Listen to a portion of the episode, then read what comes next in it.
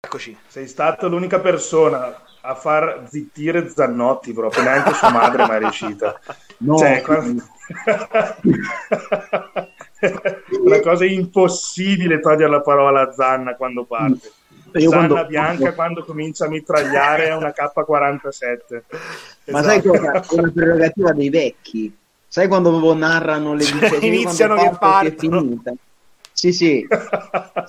Madonna. Eh, in effetti sei il vecchio dei tre, eh? Madonna, cazzo, veramente. Tipo Nestore nell'Iliade, capito? Cioè, delle robe ecco, vedi già i paragoni che fa, che fa riprendere l'Iliade proprio. Sì, eh? Madonna, Come ah, sta? Ludo, auguri per il libro, figo. Uh, grazie, grazie. Madonna, sì, sì, sì, adesso appena arriva in campo lo prendo, sono curioso, figo. Ho visto la, lo sfogliare, sono curiosissimo, figo. ecco, questa è l'altra cosa che devo togliere in registrazione. ah, merda. faccio, faccio...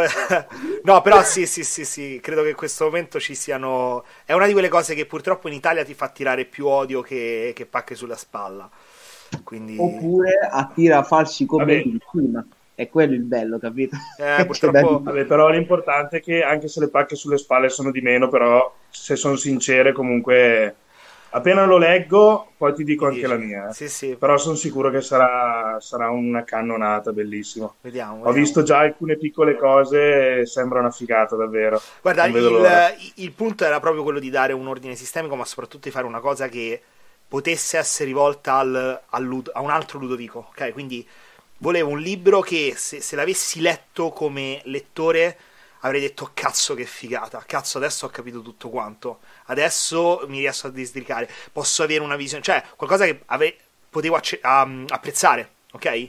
Quindi è più rivolto a me stesso, diciamo idealmente, io tutto quello che faccio lo ragiono sempre così, per questo faccio poi soltanto cose in cui vedo che c'è, tra virgolette, una lacuna cioè qualcosa che dico, ci starebbe bene un libro che dà un ordine sistema, ci starebbe bene un corso che fa questo, un sito che fa questo. Allora prendo e lo faccio. Quindi spero che... Vediamo, vediamo. Io ovviamente voglio sempre critiche... No, no, critiche sincere e spietate perché sono quelle che fanno crescere di più. Ma è sulla periodizzazione? Questa sulla primo, periodizzazione? Questo primo volume quali sì. tipi di ipertrofia eh, allora, prima parla dell'ipertrofia in generale, quindi spiega tutto quello che è okay. l'ipertrofia, cioè che cos'è esattamente, che cos'è che provoca l'ipertrofia, perché da una ripetizione X tu hai un adattamento ipertrofico del tuo corpo, cos'è che succede? Poi spiega tutte le differenze tra i diversi distretti muscolari, quindi dei brevi cenni anatomici, ma soprattutto perché ogni distretto va allenato in maniera diversa, come va allenato, perché risponde a determinati stimoli, eh, cose che poi si fanno da sempre nel bodybuilding, questa è la cosa bella, no? Che io ti spiego perché quello che da sempre si fa nel bodybuilding viene spiegato in maniera scientifica e eh, è così effettivamente. E poi c'è tutta la parte dedicata alle variabili e ai parametri di allenamento, quindi inizia a parlare proprio di periodizzazione, programmazione di allenamento e là secondo me il bel valore è che si dà un, un ordine sistemico perché tu apri qualsiasi cosa e inizi a sentire serie, ripetizioni, eh, tute, frequenza, split. E bene o male ognuno te la spiega in maniera diversa, quindi non c'è mai una, una, visione sistemica del capire cosa viene prima, come sono correlate le varie cose, eccetera, eccetera. Quindi là ti do un ordine sistemico in modo che tu qualsiasi cosa leggi, qualsiasi cosa approfondisci, quando devi strutturare un tuo programma, eccetera, hai già un ordine. È come se io tutti i fogli che tu hai nel tuo cervello te li vado a catalogare bene in armadietti, ben precisi. E poi l'ultima parte è proprio nel concreto la programmazione d'allenamento quindi come strutturarla, come può essere fatta, ed è tutto sempre diviso tra, eh, per ogni cosa, è sempre neofita, intermedio, avanzato. E la, co- eh la cosa bella che dico io è che nel bodybuilding ci sono tantissime regole, così tante che poi alla fine puoi far tutto e tutto funziona. L'importante è che tu lo faccia con logica, quindi si tratta di capire la logica che c'è di base. E infatti il secondo volume, che è quello in cui parlerò di tutti i sistemi di allenamento che sono stati proposti nella storia, li spiegherò nel dettaglio, ci sono anche tantissime deroghe al primo volume. Cioè cose che dici, ma come io ho letto questo, allora perché questo funziona? E vado a spiegare perché funziona in realtà, perché c'è la logica sotto. Quindi è è tutto un, un, percorso che ti permette di avere poi gli strumenti di capire un po' tutto quanto. Quindi È come Chemical Muscle Enhancement e costruire la bestia perfetta. Esatto, però non volevo... presente? Infatti, che poi forse... le basi, nel secondo... Co... Eh, esatto. Che magari poi Tra faccio pure un quarto volume su, su quello. Eh, eh, vedi, ecco, vedi? Eh beh... Ma infatti, raga, ma quei, libri, ma quei, libri, sono molto meglio di molti degli attuali, perché molti degli attuali sono un ammasso di informazioni presi dalla scienza e altro, però poi non ti dicono come metterle in pratica. Cioè, ecco perché l'ordine logico che tu dai è importante anche, soprattutto per i principianti. Cioè, uno Quello. che legge, ci sta la teoria, però ti dà 2000 formule, poi dice sì, ma dipende, sì, ma dipende uno che non ne sa un cavolo di suo sport è in netta difficoltà. Anche lì il dipende, il dipende va bene, è vero, va tutto soggettivizzato, però anche solo avere un'idea da dire, mm. ok, vediamo questo come struttura un allenamento per le spalle con questo metodo. Esatto. Ok, così. Poi se tu non senti il lento avanti bilanciere, eh, ma senti meglio lento manubri, a, a posto di mettere il lento avanti bilanciere ti metti il lento manubri o metti più alzate, quello che è, però almeno hai una struttura di, cioè, esatto. di riferimento. Ah, è una bellissima idea. Ma infatti sai, come hai detto anche tu, comunque la gente alla fine vuole vedere la, la, concretezza, la praticità, perché ci sta la parte teorica, come hai detto anche tu, Ludo, dove spieghi i vari discorsi, i vari muscoli così, però poi se alla fine non mette qualcosa di pratico da poter provare, perché no, capire ed elaborare, è inutile, come i vari seminari che propongono tanta teoria, sì, ma mettimi l'esempio di una scheda, di una programmazione, capito? Perché altrimenti è quello il bello alla fine, cioè come noi penso che quando leggiamo comunque un libro, poi comunque alla fine vogliamo andare comunque al sodo, sì, la teoria che bene o male in teoria dovremmo sapere un po' tutti, però il problema è la pratica, quello che la gente compra anche i libri, quello sarà interessante. Esatto. Bello, non vedo l'ora di leggerlo, poi faremo una puntata solo per, per, per, per critiche proprio manetta di un mazziarti. Esatto, boom. Ah, quindi oggi Classic? Classic, parliamo di Classic. Mamma, allora, come state, carichi? Anche perché il Classic è un po' la, il punto nevralgico di questo prossimo Olimpia, no? Eh sì, eh. Esatto. Attese.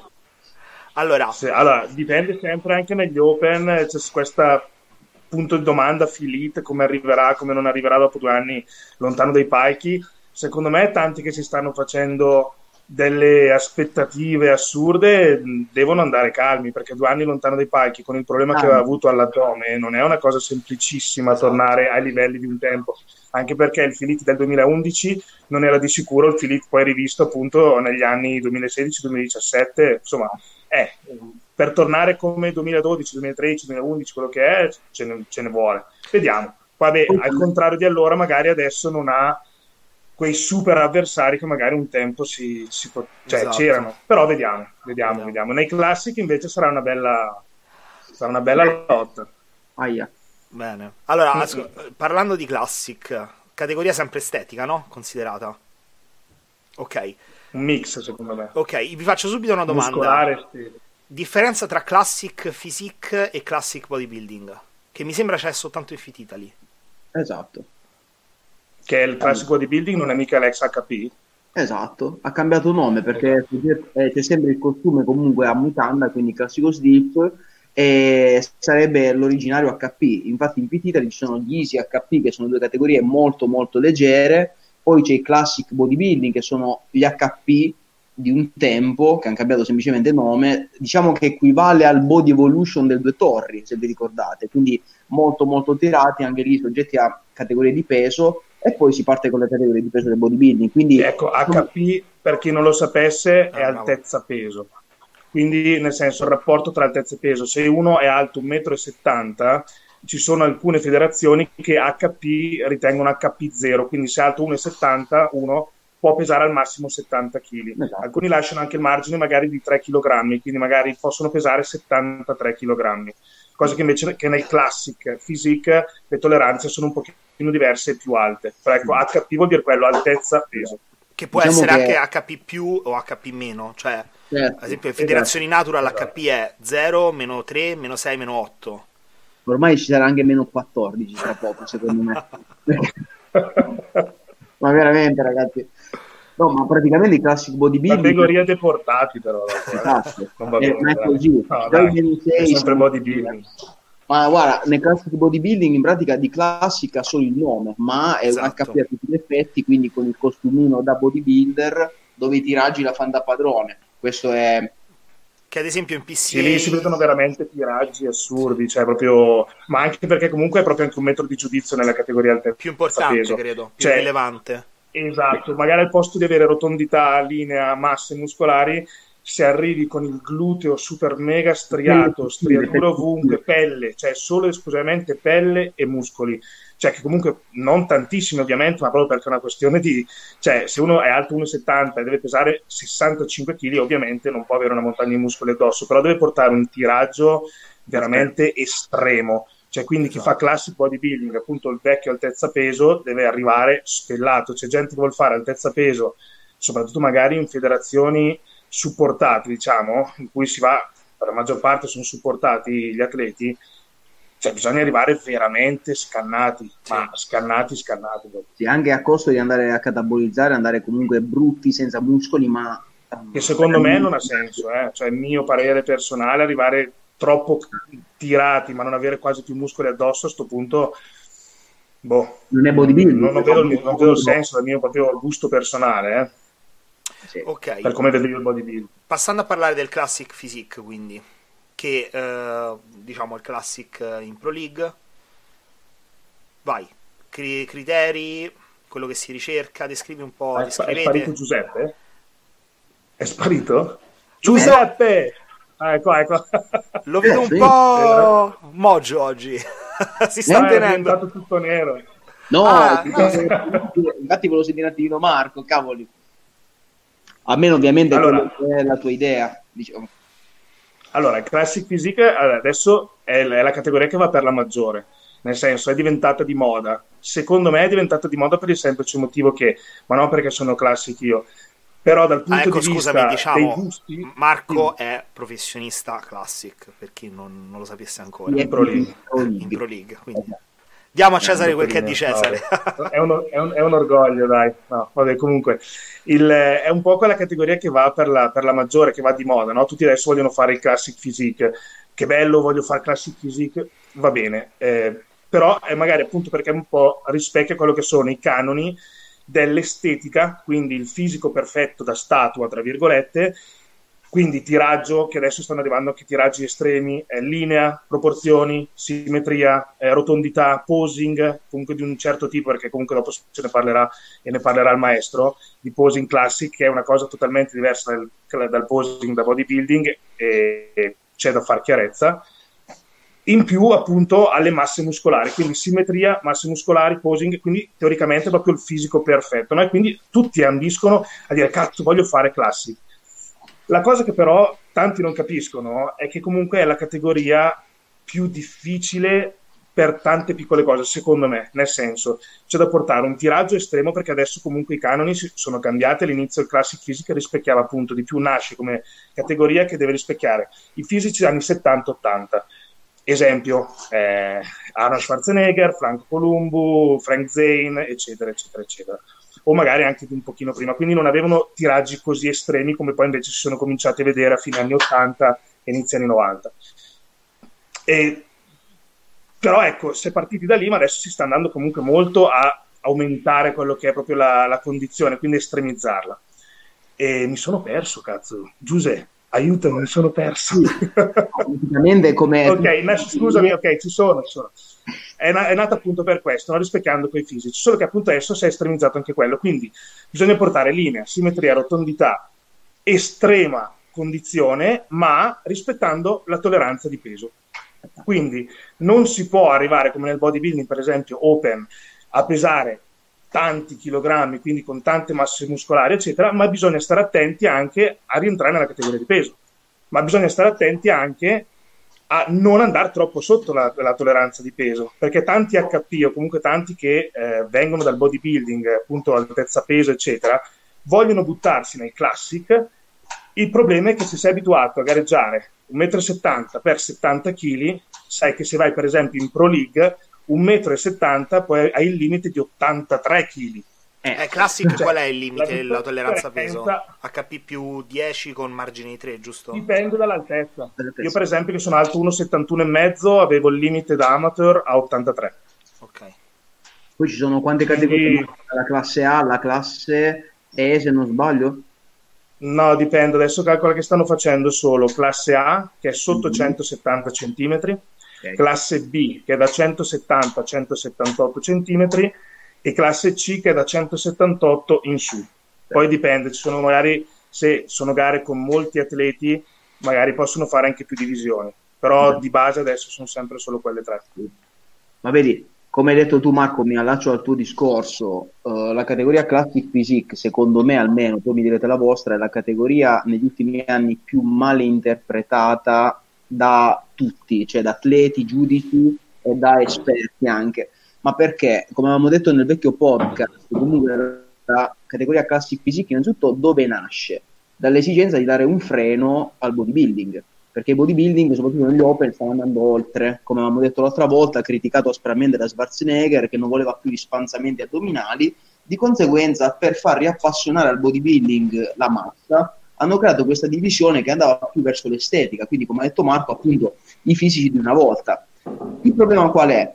Che questa cosa ha creato un po' di, dire, di, confusione nei ragazzi, cioè loro pensano, e lo pensano tuttora, che il Classic Physique sia semplicemente un bodybuilder più ridimensionato, ma ridimensionato nel senso un po' meno tirato, un po' meno grosso, un po' meno. E chi la vede in questo modo non ha capito niente del Classic Physique, perché come ha detto anche Marco prima, il Classic Physique è la categoria più difficile da preparare.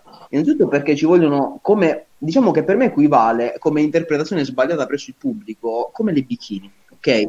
Il classic physique per me è la bikini al maschile, nel senso è difficilissimo Mi come stai dando della bikini in poche parole. Però il tuo ce l'è meglio di alcuni bikini, quindi assolutamente sì. Però ti dico, il classic physique innanzitutto impone dei requisiti di base mostruosi che non tutti hanno, cioè mentre nel bodybuilding se sei comunque proporzionato, grosso, tirato, vai sul palco, ti piazzi, ok? Nel caso Physique, oltre a questi requisiti, ci vuole innanzitutto, come ha detto prima Ludovico, l'estetica, cioè sono quei fisici che a livello di forme, rotondità o, come dico io, la plasticità muscolare, devi essere bello, cioè devi essere, come ha detto Marco prima, una statua. E non è una frase fatta, ragazzi. Io vedo molti ragazzi adesso che non sarebbero buoni neanche da HP fare classic physique, ma se non sei tremendamente bello, ma non bello di viso, perché il viso nel classic non conta, ma a livello di fisico come rotondità, proporzioni, plasticità e soprattutto se non stai bene nella versione classica del posing, sei rovinato, non sarebbe mai un classic physique. Ti faccio una domanda, Giuseppe. Esatto, infatti. Anzi, ve la faccio a tutti e due.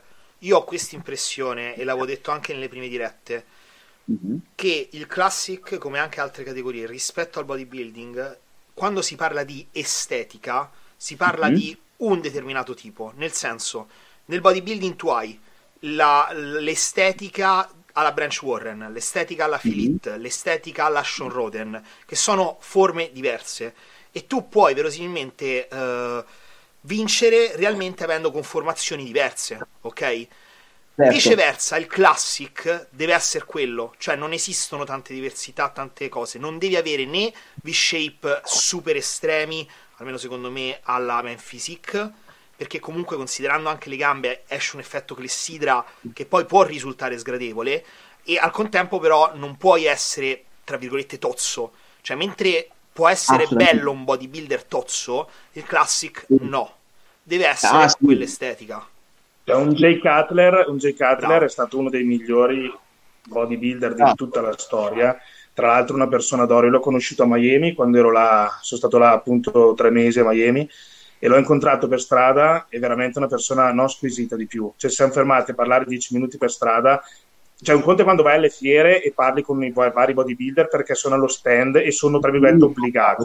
Lì era in giro mano nella mano con la sua ragazza e, e a camminare eppure si è fermato a parlare eccetera eccetera. Comunque lì è stato uno dei migliori bodybuilder della storia, veramente, ma anche un grandissimo imprenditore adesso che si è saputo muovere anche nel post carriera da bodybuilder, agonista, ma la Classic Physique non avrebbe potuto fare nulla per la struttura fisica che ha comunque un bacino largo, una vita comunque già larga di suo, estremamente massoso perché comunque per detta sua ha dovuto raggiungere anche certe masse muscolari perché doveva contrastare quello che era il Ronnie Coleman di un tempo Cioè, esatto. o portava masse muscolari di un certo tipo, oppure sarebbe sempre arrivato secondo, invece dopo è riuscito appunto a batterlo. Però nel bodybuilding ha portato a casa quattro Olimpio, tra l'altro l'unico a riconquistarlo dopo averlo perso, ancora adesso nella storia. Però, cioè, un grandissimo bodybuilder, ma come classic non avrebbe potuto fare chissà cosa, cosa che invece magari per esempio uno Sean Roden, Bravi. se fosse stato ridimensionato, che poi bisognerebbe sempre vedere se, riusci- cioè, insomma, se riuscirebbe a rientrare nei, nei, nel, insomma, nella tolleranza, eccetera, però quello è già un fisico che rispecchia più, ha già una dote genetica, strutturale, fisica scheletrica che poteva magari permettergli anche di fare un classic. Un Jay Cutler, no. Ma infatti, cosa, infatti sai cosa, raga? Uh, adesso si crea questa grandissima confusione anche sui media perché ci sono dei, molti bodybuilder, tipo un Patrick Moore, uno Sean Roden, definiti bodybuilder estetici, quindi ovviamente non così pesanti, terribilmente estetici, e io sento molti esperti del settore dire, eh, ma se solo facesse classic, occhio però, aspetta, ecco, un, come ha detto Marco, uno Sean Roden, un Patrick Moore o anche un Brandao, perché comunque stiamo parlando di atleti estetici, Bravo.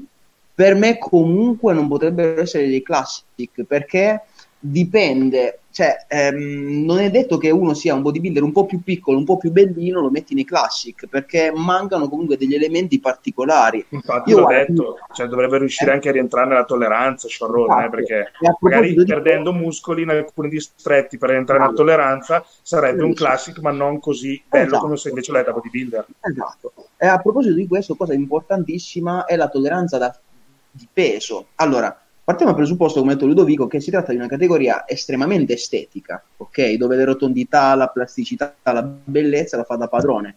Il fatto di ingabbiare questo concetto, cioè di estetica, in scale numeriche, per me è una grandissima cazzata, perché se io sono bello rotondo a quel peso, il massimo potenziale, tu mi costringi a perdere 5 kg per rientrarci, eh, cioè, capisci che è una fregatura, cioè è un controsenso. In realtà dovrebbero avrebbe più senso fare categorie, due categorie di altezza, alte e basse taglie dei classic, e poi ognuno se la gioca col suo massimo potenziale. Infatti, Marco lo sa meglio di me perché comunque sappiamo per entrare comunque nel peso non è mai facile, ognuno va a denaturare un po' quello che è la natura del proprio fisico.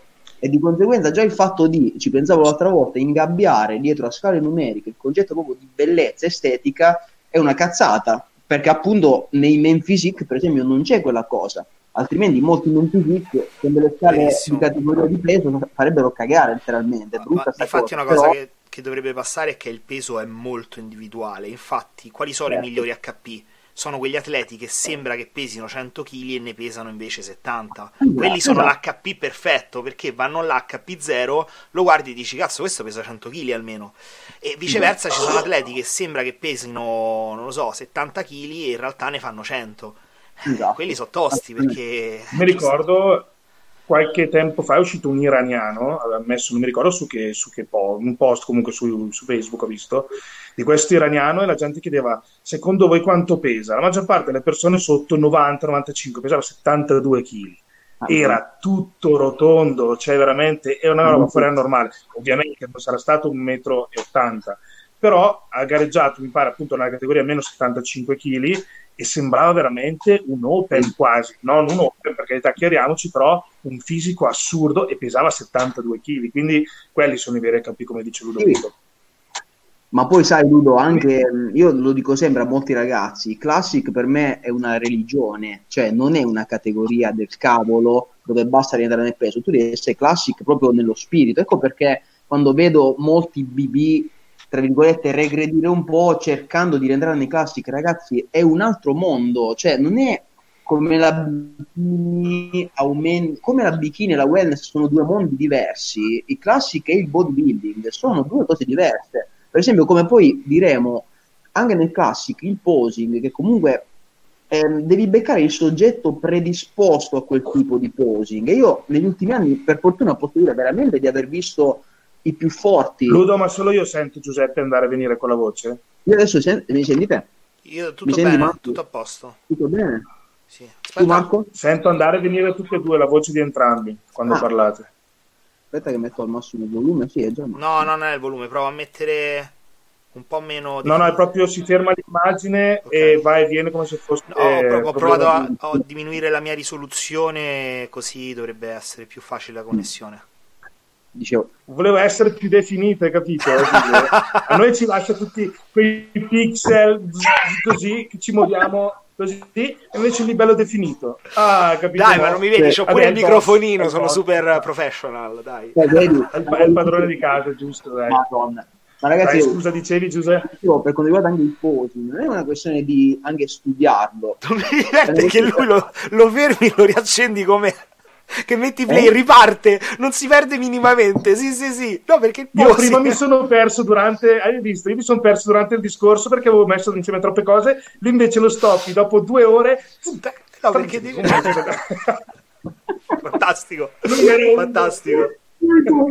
My God. Diceva vi dicevo, comunque sai, anche il discorso del posing del classic è molto molto difficile, nel senso che io vedo molti classic adesso anche a livello internazionale, anche dei pro, posare molto male, cioè alcuni arrivano delle pro card importanti ma posare da bodybuilder e quindi capisci che anche lì sei un po' traviato lo spirito del classic, cioè il classic deve posare veramente, deve essere completamente plastico nel posing. E questa cosa qua ce l'hai di natura, innanzitutto ti deve piacere posare perché la maggior parte dei classici ho seguito, tolto Marco che posa di notte, ma lui è una razza a parte, molti classic odiano posare, cioè devi costringere a posare. E se già quella cosa non ti viene sul palco lo trasmetti, cioè è una cosa incredibile.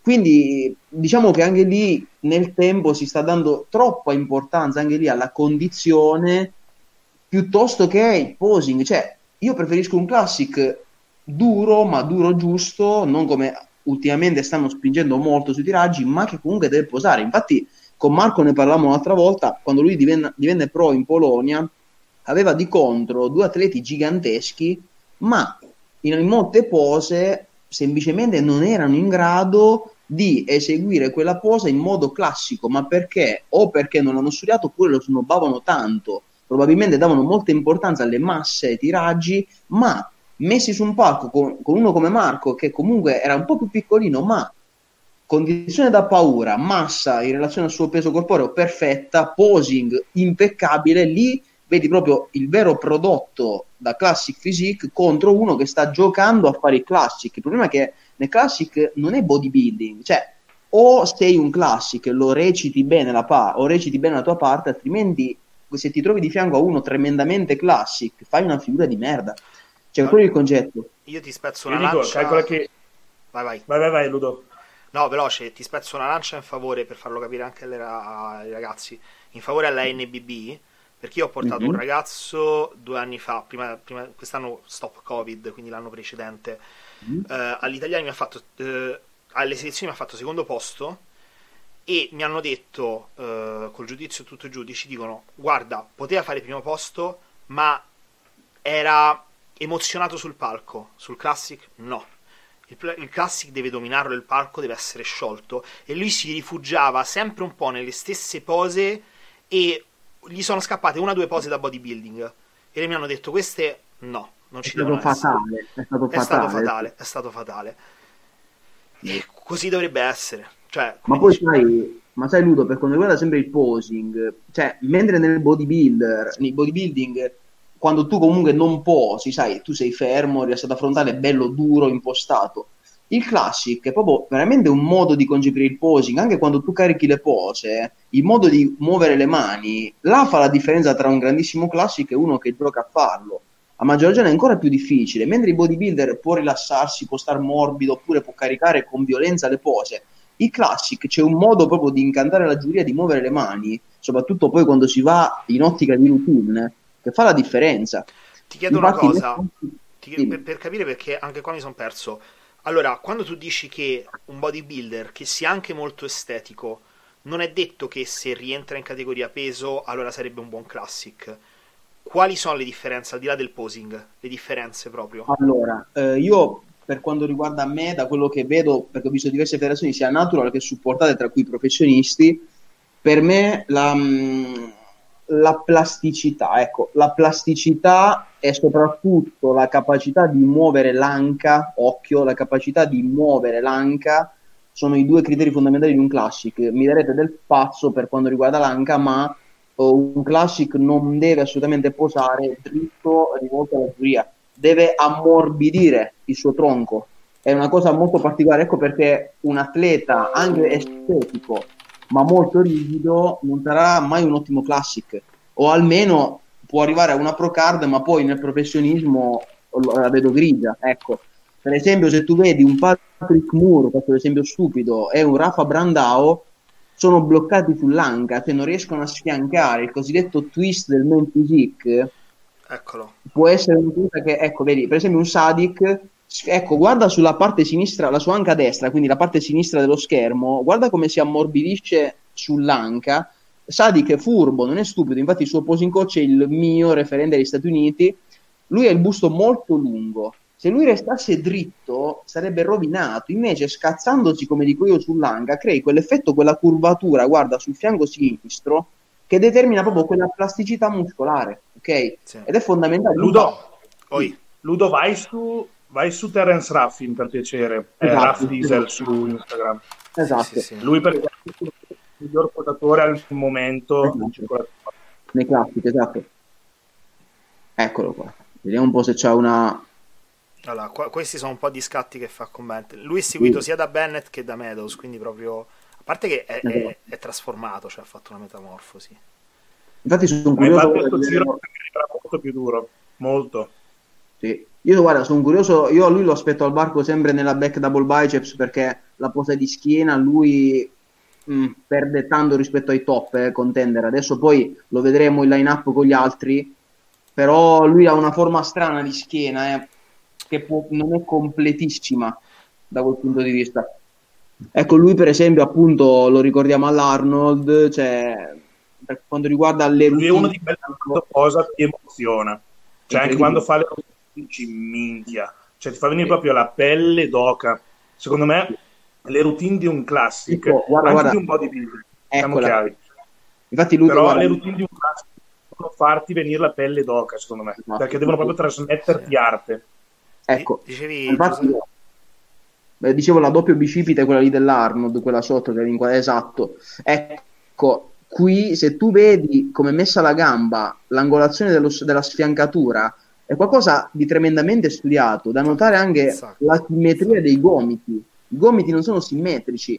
Ragazzi, quella posa lì, oltre a starci bene, devi studiarla, ma i centimetri di quella posa. Ecco perché quando sento molti classic pensare solo alla condizione, le masse, soprattutto in Italia, nel classic io sento continuamente dire eh no, ma era condizionato, ma era grosso, ragazzi, non è quello perché potete fare tutta la dieta, il cardio, l'allenamento che volete, ma se non state vedi, vedi questa cosa qui, cioè è qualcosa di mostruoso.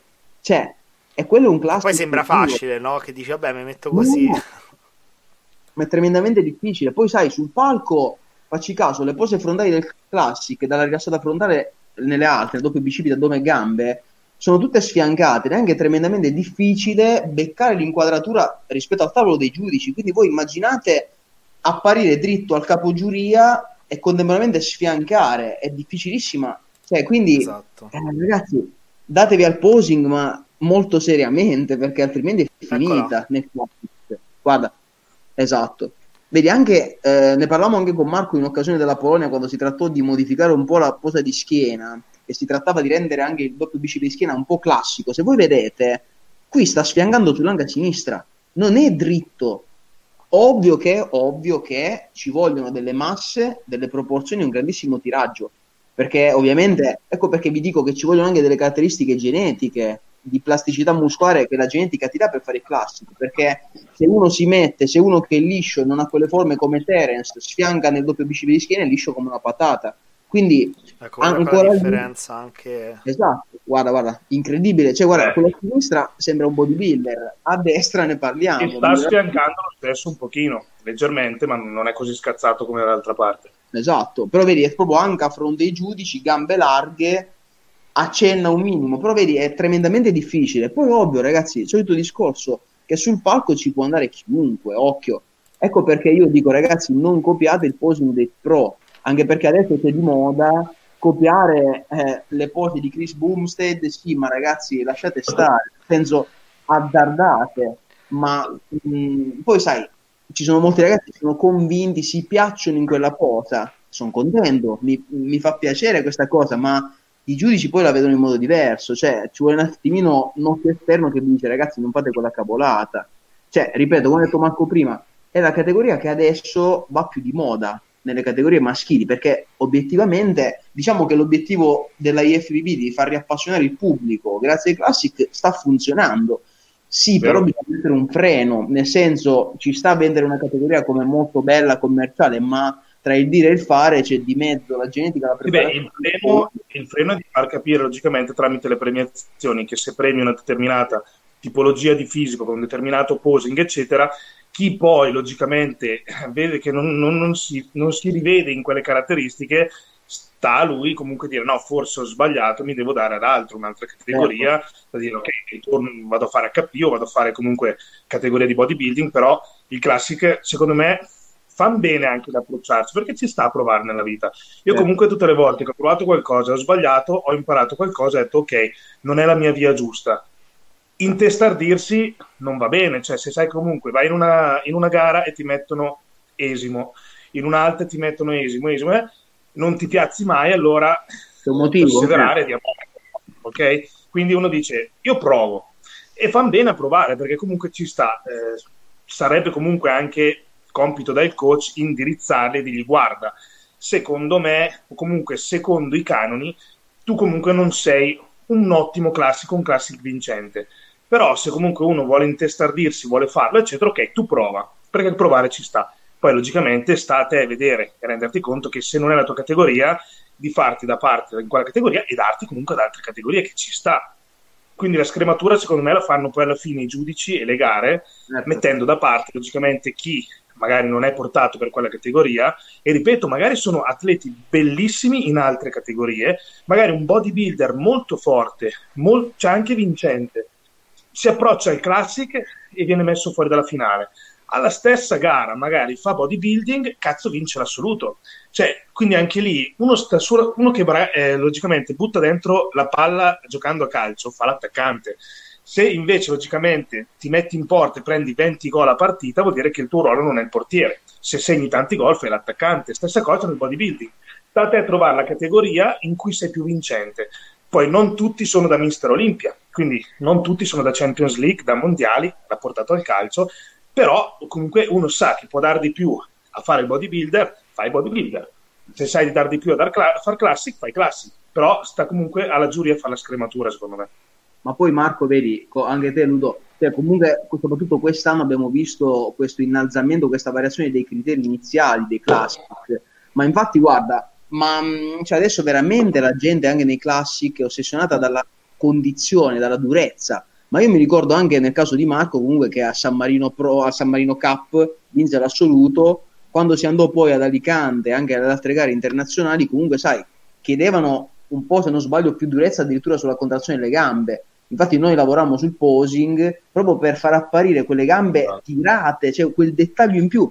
Però vedi, lui, partendo dal presupposto che posava già molto oltre la media, ok? Molto meglio di molti, però vedi, la richiesta non era il posing, era il tiraggio. Quindi sai, anche lì capisci che loro comunque eh, cercano di buttare sul livello.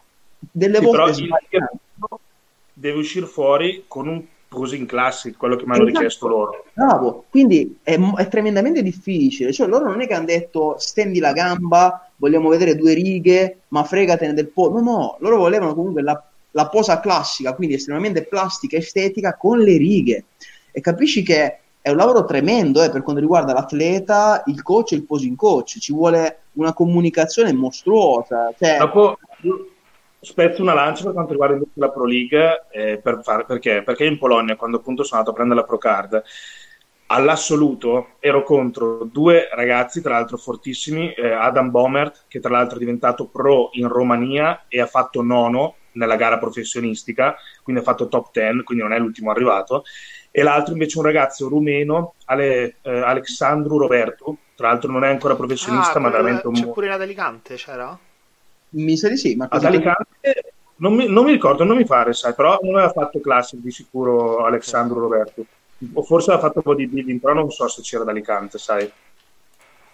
Lui calcola che eri meno 26 anni, è giovanissimo, ha una struttura fisica assurda, cioè veramente grosso, è alto 1,87 m e sul palco pesava 108 kg. Non si sa come abbia fatto salire a 108 kg perché teoricamente era fuori, categor- cioè fuori categoria, fuori tolleranza, però eh, c'è salito, quello, quello ne sono sicuro. Esatto, lui, bellissimo atleta. Tra l'altro lui è rumeno ma si allena e vive a Dubai. Dubai o Kuwait? Aspetta, non fare Dubai. Sì. Ah, non c'è scritto qua. Da qualche parte, dai. Comunque calcola che lui cent- era 108 kg sul palco per 1,87 m, quindi... La B1 Gym sta a Dubai. A Dubai. E, ed era quindi... Mh, mm, allora, alla pesa è stato pesato 108 kg. Io alla pesa ero 82, quindi calcola che la differenza era di 26 kg. Mentre l'altro ragazzo, Adam, in pesa molto probabilmente per la sua altezza doveva essere 96. Quindi avevo metti che poi sul palco sono salito sugli 84 e mezzo con appunto la giusta ricarica, poi avevamo due giorni di ricarica e mezzo, addirittura da Alicante 3, quindi è anche stato vantaggioso quel, quella distanza ovviamente perché uno può gestire la ricarica in modo diverso, salire più pesante e gestire in modo molto migliore. Però quello che sto dicendo appunto era 96 kg uno, 108 l'altro, io ne peso 82 e eh, io ho visto i cartellini dei giudici, avevano messo a pari merito per quanto riguarda condizione e struttura fisica, eccetera, a me, io e il rumeno, quindi 5 punti per uno, 12 punti a Adam Bomert, quindi messo terzo, e eh, chiedendo appunto info al capo giuria, cosa che ragazzi fate sempre. Non lamentate, cioè questo è il mio consiglio, non lamentatevi sui social, vedo troppe cose così. Appena uno perde la gara o viene messo in una posizione che pensa non meritare, subito social, meritavo questo, eh, sono indignato, eh, dovevo vincere. No, fate una bella cosa, scendete, chiedete ai giudici il perché vi siete stati messi dietro, non perché quello vi è arrivato davanti, ma perché voi siete stati messi lì, cioè cosa dovete migliorare e Questa poi è una bella differenza da ricalcare. Questa è una bella differenza, perché esatto. voi siete stati cioè, messi dietro. Esatto. Esatto, non per, perché quello è stato messo avanti. Tu non pensare agli altri, tu pensa a te stesso. Esatto. Tu cosa devi migliorare? Devi arrivare più tirato, devi stondarti più le spalle, la schiena era un pochino indietro, le gambe erano un pochino meno tirate al sopra. Tu migliori, così la volta dopo arrivi e gli porti quello che loro ti hanno richiesto. Sperando che basta. Però io parlando con il capo giuria, la cosa che mi ha detto mi fa quello che ti ha fatto vincere, ok, condizione, tutto, ma i punti erano quelli, hai vinto comunque, hai avuto quel punto in più per il posing e la tenuta di palco da classico quindi anche lì loro hanno mantenuto quello che era la linea da classic. Quindi anche lì spezzo una lancia anche per loro. Dai. Cazzo come gongolo in questo momento. che io sottolineo non avevo mai posato da bodybuilder o classic, qualsiasi cosa sia. Insomma, un approccio me l'aveva dato il mio ex preparatore, un approccio comunque al, al posing da bodybuilder però il posing da classic me l'ha dato solo e esclusivamente Giuseppe e le, fondamentalmente tutto il lavoro che ho fatto sul posing è grazie a lui e anche comunque grazie al mio coach Cristiano Catoni perché perché ho visto questa differenza tra posing coach e coach ed è una cosa che ci deve, ci deve essere. Il posing coach guarda al 99,9% quello che è l'estetica e l'armonia e il posing classico. Un coach invece ha sempre un pochino di occhio anche per quello che è la condizione quindi magari mettendo la gamba in un determinato modo si vedeva di più una, un particolare del quadricipite, ma restando sempre classic come posa si notava di più appunto quello che erano i particolari. Quindi ecco, grazie logicamente di base a Giuseppe che è il mio posing coach, ma anche grazie a Cristiano abbiamo costruito questo posing classico che poi appunto ha portato i, Infatti, i risultati che sono arrivati fortunatamente. Marco, veramente anche un ringraziamento a Cristiano, eh, glielo faccio anch'io, ma perché? Perché Cristiano uh, sa quanto bene gli voglio, è veramente un rompicoglioni perfezionista e lo amo per questo. Mi ricordo proprio la scena, Ludo, quando Marco vinse la sua categoria a San Marino Cup, i cristiani ci abbracciammo, non è che mi disse ok giù dai, giochiamo l'assoluto, sai cosa mi disse la prima cosa, senza gioire, giù mettiti a posto le gambe per l'assoluto, subito, capisci? Cioè, è, è, quella cosa lì, infatti guarda, Cristiano è stato uno dei primi coach che mi mandò i ragazzi, me lo conosco da una vita, ed è molto molto pignolo. Cioè lui, infatti avevamo capito che le gambe andavano tirate, però vedi, il fatto di non accontentarsi mai, cioè sembra una barzelletta, ma Marco nella riassata frontale nella doppia bicipite addome gambe la posizione del piede, ma l'angolatura della gamba l'abbiamo cambiata 20 volte perché ogni giorno che sotto gara cambiava la forma, ok? Certo. Ma poi ovvio che allora ci vuole un coach pignolo, ma anche disposto appunto ad ascoltare il posing coach dall'altra parte, perché se non mi ricordo male anche nella doppia bicipite di schiena avevamo provato un approccio perché un capogiuria la chiedeva un po' più classica, quindi un po' sfiancata così.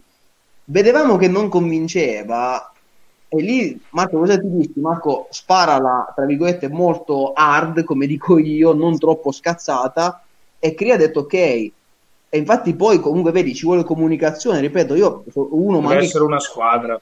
Sì, cioè... Deve essere una squadra. Esatto, vedi, ma senza prevaricare l'altro, semplicemente si parla, si argomenta le cose e poi si trova un compromesso, anche perché lui che andava sul palco, non ci andavo io, non ci andava Cristiano, e lui poi Marco eh, c'è da dire che è molto preciso come feedback, penso anche a livello di allenamento, dieta, nel posing se non si sente stabile su una gamba lo dice, se si dà molto pignolo troppo verso se stesso, ma se non si trova bene una cosa lo dice, quindi invito tutti i ragazzi a fare la stessa cosa, cioè dovete essere dei rompicoglioni nei confronti dei coach o altro. Eh? Anche, anche, perché io trasmetto da quello che mi dicono molta sicurezza da sotto il palco, no? Sì. Dicono, eh ma cazzo, tu sali, posi, io ti giuro, io tutte le volte che sono... Io fino a 5 minuti prima di salire sono tranquillissimo. Sì, sì, il, il possibile. Quando sono sotto la scaletta io non capisco più un cazzo, quindi io salgo e lo sento che sono emozionato, perché comunque è quell'emozione che ti deve dare il palco. Cioè, secondo me il palco, quando comincia a non emozionarti più, che non ti vibrano un pochino le gambe, lascia stare, non farlo più, perché vuol dire che non ti dà più emozioni. Però tante volte, cioè, io mi devo sentire comunque sicuro quando salgo sul palco, da dire quella posa lì me la sento mia, sento che comunque messo in quel, mo- in quel modo i piedi mi sento stabile, non devo barcollare o rimettere, cioè, capisci? Quindi davo i feedback logicamente a Cristiano e a Giuseppe in base anche a quello, perché se salgo e so che se mi metto in una determinata posizione eh, rischio comunque di barcollare perché mettici un po' l'agitazione, mettici un po', eh, cazzo ne so, la ricarica, mettici un po' uno, un po' l'altro, sei lì un po' svalvolato e cioè, cadere sul palco non è che è il massimo, diciamo. Assolutamente. Diciamo. No, però vedi, sembra una cavolata, raga, però veramente la comunicazione è fondamentale, perché, ripeto, poi sul palco va un prodotto ehm, appunto che ho ottenuto dal lavoro di un team, è vero che non chiedendo. È la decima eh? volta che continuavi a... Ma sai perché? Perché allora, questo qua è riso e pollo frullato, perché non potevo mettermi qua a mangiare così, no? riso e pollo con acqua. Il problema è che sono depositate sulle pareti delle preziosissime calorie. Io sto cercando di farle staccare, ma niente, diventerò secco per questo. Ma ce lo facciamo, ce, ce lo facciamo un video ricetta per... Uh... per pollo, pollo, pollo, e riso frullato. Eh, Prendi il pollo, lo fai bollire, prendi il riso, lo fai bollire, metti tutto insieme, metti acqua, frulli e bevi. Tu, tu, sai, qua, tu sai che se io facessi vedere una cosa del genere, quante persone mi chiederebbero come si fa? Cioè, io quando ho fatto Ma vedere la crema di riso, mi hanno eh, massacrato. Come, come, la fai? Come la fai? Come la fai? Ho detto, raga, prendete la confezione, la girate, c'è scritto. Cioè, ci sono riuscito. È semplice. Metti l'acqua bollente, giri, è fatta. Cioè, è la crema di riso. Come che si fa? La, la, prendono per i bambini, vuol dire che la sanno fare pure il papà. Quindi vuol dire che tutti la possono e fare. Quindi... Capito? pazziti, pazziti. Ti giuro, guarda, no, come fai la crema di riso? Come se fosse, non lo so. Eh, ma, ma chiedono sulla temperatura. Eh? Sì, di più di quanto si possa pensare, perché è comodo, molto comodo. Alla fine uno shaker, come se fosse un gainer, posto per dentro stronzata, dentro riso e pollo e acqua. Basta, lo bevi. Un, bodybuilder, un bodybuilder inglese si chiamava Eddie Abbev non so come si pronuncia, e lui frullava tutto. Lui non riusciva a mangiare e frullava tutto. Ce ne sono così, ce ne sono riso, così. pollo, tonno, e, venivano, e mi ricordo Milos in un, in un podcast eh, lo prendeva un po' per il culo perché quando apriva questi shaker c'era un profumo proprio afrodisiaco. Però lui anche frullava... Dave Palumbo diceva che faceva 12 passi sì, al sì, giorno sì, e frullava tutto. Che poi ri- stava così tipo non vomitare, non vomitare, non vomitare. Bravo, hai visto quando vi ho tirato sul, sì. sul gruppo? Esatto, stava in macchina, ha vomitato in macchina. E quando è arrivato a casa del cliente, dopo aver vomitato questo litro e mezzo di, di, brodane, ha detto fammi subito un altro shaker. dopo aver vomitato un litro e mezzo di roba, ha dovuto ributtare giù calorie. Non devi perdere i game. Vabbè, ritornando al Classic. Sì. Che Ludo poi... invece, la tua? Cosa? La Classic? Guarda, invece io l'unica cosa che mi stavo chiedendo, che volevo chiedervi, era un discorso uh, relativo al costume. Perché io una cosa che ho notato... Uh, allora, io per esempio quest'ultima gara avrei... ero iniziato che volevo farla da Classic, ho accannato perché il costume calzava malissimo, era proprio tremendo. Ma hai preso proprio quello a boxer, quello più alto proprio? No, a mutanda NPC. Sì. Okay. È a mutanda, però calzava male. E eh, ne stavo parlando l'altro giorno con Alessandro Balsamo, un mio carissimo amico, che lui pure gareggia come Classic, e lui mi ha detto, guarda Ludo, io ne ho provati 8. Prima di trovare, me lo sono fatto fare su misura. Perché il problema è che sì, eh, cioè, ci sono dei parametri regolamentari, però poi te lo devi far fare molto spesso perché se non ti calza bene bene ti rovina completamente lo shape e infatti qua UK se lo fanno fare cioè c'è una ragazza che, che, che sta in palestra che si allena che mm, fa costumi e tutto il resto e lei li fa proprio su misura quelli classic eh beh ma pensa che Ludo, sì, sì. Io, volevo gareggiare da classic perché me la stanno menando in tanti però a me mi sta profondamente antipatico quella cavolo di mutanda perché io per esempio con i boxer faccio cagare, cioè sono da mutanda, quindi anche io me lo farò fare nel caso su misura, perché... Cambia eh, molto.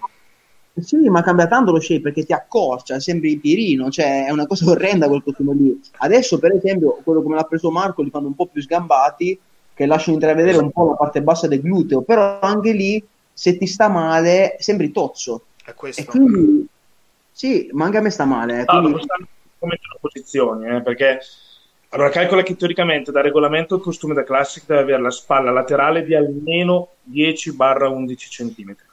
Ok, mm-hmm. quindi la spalla laterale non deve essere più piccola di 10-11 cm perché altrimenti si va ad avere comunque un costume da bodybuilder che poi non è neanche un costume da bodybuilder ma un ibrido.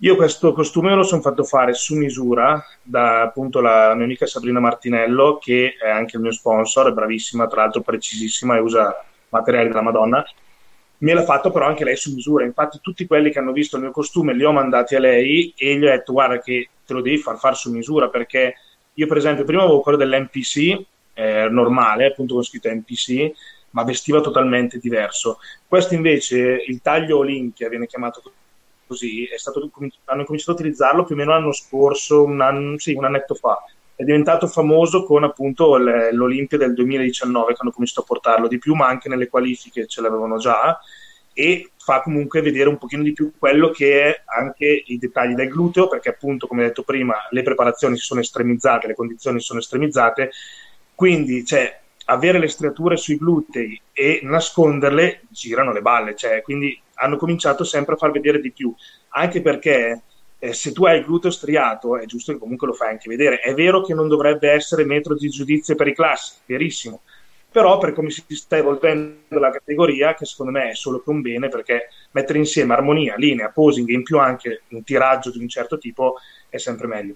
Però questo, questa evoluzione è stata fatta anche nei costumi.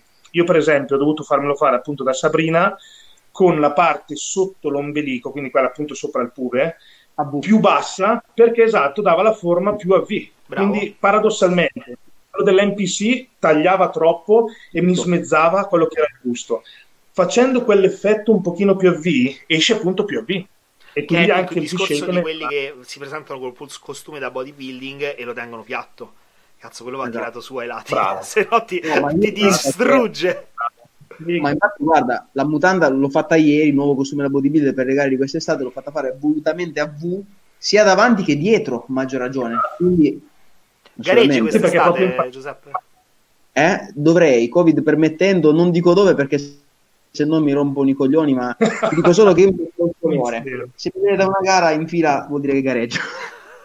no, perché io prendo d'ansia. Può darsi che in quella gara ce n'ho 36 per il posing. E nessuno sa dove io gareggerò. La cosa che posso dirti è che mi piacerebbe andare a fare uno scherzetto nelle federazioni supportate da Natural, sarebbe bello. Ci sta. Il nostro Però... Nazi Natural preferito. Madonna. è una bella sfida perché sto preparando le gare in grotta, quindi nella mia home gym lì, alla Yates proprio, basement sì. Anzi, cave. Esatto, speriamo bene, dai. Qua il classic mi piacerebbe, però appunto devo vedere un attimino il discorso del costume. Perché non è una cavolata. Se uno, io poi, come ha detto Marco, allora, sono uno che ehm, gli sforzi devi mostrare. A me piace il costume da bodybuilder proprio perché devi mostrare il culo. È brutto da dire. Eh, il fatto di che mi segasse proprio il gluteo, che coprisse, è come non. Cioè, ecco perché non potrei mai fare main physique, cioè allenare le gambe per cosa? Non le mostri, idem il gluteo, a maggior ragione quando esasperi delle condizioni, due righe vengono fuori, nelle pose laterali, back, se non le fai vedere ragazzi è peggio. Sì. Poi come detto Marco... Eh, dimmi. No, c'è da dire che anche tra l'altro la scelta del costume tante volte bistrattata e non presa in considerazione in, nessun, cioè in tutte le categorie. Ah, Quindi il costume, anche per esempio nei men physique, se tu lo tieni troppo alto e troppo piatto, anche in quel caso il V-shape ne perde. Infatti, le prime gare che feci eh, da Men Physique non utilizzai il bikini beat della, della Protan, che invece appunto ho fatto utilizzare ad alcuni ragazzi che ho, che ho fatto gareggiare nel, nel Men Physique e anche il mio amico, anche per esempio Manuel Santa Lucia, anche lui lo utilizza e infatti lo tiene molto più basso la parte centrale e il V-shape cambia totalmente. Cambia. Cioè utilizzando il bikini beat, per chi non lo sapesse, è tipo una colla da mettere sul costume e sulla pelle, così almeno il costume dove lo metti rimane. Perché logicamente magari tu ti muovi, posi, lui si sposta e sale. Se invece tu lo vuoi più basso, automaticamente lì eh, rimane fisso. Però anche nel, nel, nelle bikini o nel men physique, in qualsiasi categoria, il costume deve essere scelto e personalizzato. Perché comunque deve... Cioè, Vai, vai, Giuseppe. Eh, ti dico, per, anche per quanto riguarda il costume, appunto, io ho cambiato sei ragazze che in Italia lo producono. Quest'anno credo di aver trovato la soluzione giusta perché su di te io vedo che, per esempio, su di me eh, il Pro Cut, il taglio americano con le costine molto sottili che mi scopre molto il gluteo, io cambio la fisionomia. L'anno scorso usavo un taglio che era dritto, ragazzi, era qualcosa di tremendo. E anno dopo anno li provi fin tanto. È vero mi si è impallato Giuseppe. Sì, ma tanto dopo lo sai che appena lo fai riparlare riparto da lì. Eh. Pure a te ti sei impallato? Sì, sì, io è lì così. è lì fermo. Aspettiamolo. Aspettiamo che ci Comunque, ok, e per cui questo è il discorso riguardo ai costumi. Molto bene. E personalizzati dopo sempre... Calcolo... Dimmi. Sì, secondo me è sempre personalizzato. Poi dipende anche lì. Io, per esempio, ho visto in tutte le gare che ho fatto quest'anno, che fondamentalmente sono tre, e vedi tutti i tipi di costumi possibili e immaginabili, da quello con scritto NPC un pochino più alto, con la spalla più alta, più bassa. Quello che però mi stanno chiedendo per la maggiore, che mi ha scritto tantissimo anche su Instagram, eccetera, è per quello appunto nuovo, che secondo me è quello che poi verrà utilizzato da tutti all'Olimpia, fondamentalmente. Quindi prendere esempio dall'Olimpia, quindi dai migliori, secondo me è la, è la giusta scelta. Quindi chi volesse approcciarsi al Classic in caso, come abbandonato? Eh, mo torna, mo torna. okay. no, sempre comunque, cioè, mh, mm, se dovete comprarlo, secondo me è il meglio appunto Farsi quello che, che, ho utilizzato anche io nell'ultimo l'ultimo. Sì, farselo far su misura, però quel nero lucido, anche perché il costume da classico non puoi scegliere il colore, nero è nero, punto. Certo. Non è che puoi prenderlo già vuoi come bodybuilding. Cioè nero lucido, nero opaco però comunque il taglio è quello. Io consiglio quello, poi ovvio, sta anche lì la conformazione di una persona mm-hmm. e farselo personalizzare in base a uno come lo vuole. Ascolta, uh, una domanda che ho, la routine, tu quanto tempo prima la prepari? Mm. Eccolo. Allora, la routine... Eccomi. Arrivo, pronti. Ero sparito. Non Giuseppe, so... Sì, sì, sono. Eccolo. Okay. Ecco, dicevamo, la routine stava chiedendo Ludovico, quanto tempo prima l'ho preparata? Prima della A parte gara? dura un minuto un per gli amatori, giusto? Esatto. Sì, quando ti va bene. Esatto. Delle, io ho visto gare per un dopo 10 secondi. Quindi... O anche. Io in. Polonia 30 secondi poi ti hanno cacciato, quindi ho dovuto mettere, togliere delle parti, velocizzarne altre per far star dentro le pose che comunque sapevo che erano quelle più forti in 30 secondi al posto che un minuto. Quindi noi ci siamo studiati tutta la coreografia, i movimenti per farla cadere al punto giusto e, poi arrivi lì 30 secondi e poi fuori dalle balle perché siete in tanti. Ok, allora devi stare lì a rifare. Ma infatti io sono secondi un po' troppo veloce.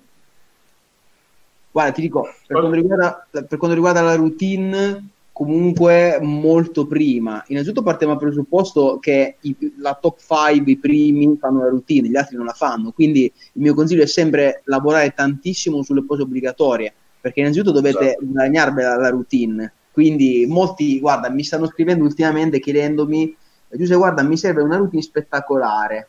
E gli chiedo, ma sei potere l'obbligatorio? Sì, sono bravissimo. Eh, gara scorsa quando hai fatto fuori dei 6, bene, lavoriamo sulle obbligatorie che è meglio. Quindi, innanzitutto l'obbligatorio, perché io sono del parere che comunque nella routine la maggior parte delle pose devono essere comunque pose obbligatorie che consentono ai giudici di rivalutare il fisico. Perché se io giudice sono indeciso tra il tiraggio di uno o un altro, le proporzioni comunque devo vedere una front double biceps, una back double biceps, una side chest, quindi alcune pose rispecchiano le stesse obbligatorie fatte nei confronti. Le obbligatorie sono diverse rispetto al bodybuilding, perché eh, sono, sono solo... Sono, esatto. esatto. ci sono le quattro, le quattro semirilassate sui quattro lati, poi c'è doppio bicipite frontale, espansione toracica, doppio bicipite di schiena, addominali e gambe e posa classica favorita. Quindi mancano la side triceps, la tricipite laterale, la spread le due la spread e poi la Mose Muscular. La Mose Muscular è sostituita dalla posa classica favorita.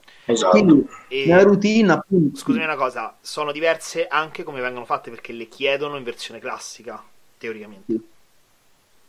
Che poi è bello che non è scritta questa cosa, che voi vedete sui vari regolamenti che tutto doppio bicipite frontale, ecco perché erroneamente uno dice vabbè faccio bodybuilder il giorno prima, il giorno dopo faccio classic, stessa cosa, non ho capito nulla. Cioè, questa è una cosa, diciamo che ci vorrebbe più chiarezza da parte appunto delle federazioni, ecco, perché se uno scrive doppio bicipite, ragazzo inesperto, ovviamente te lo fa uguale al bodybuilding.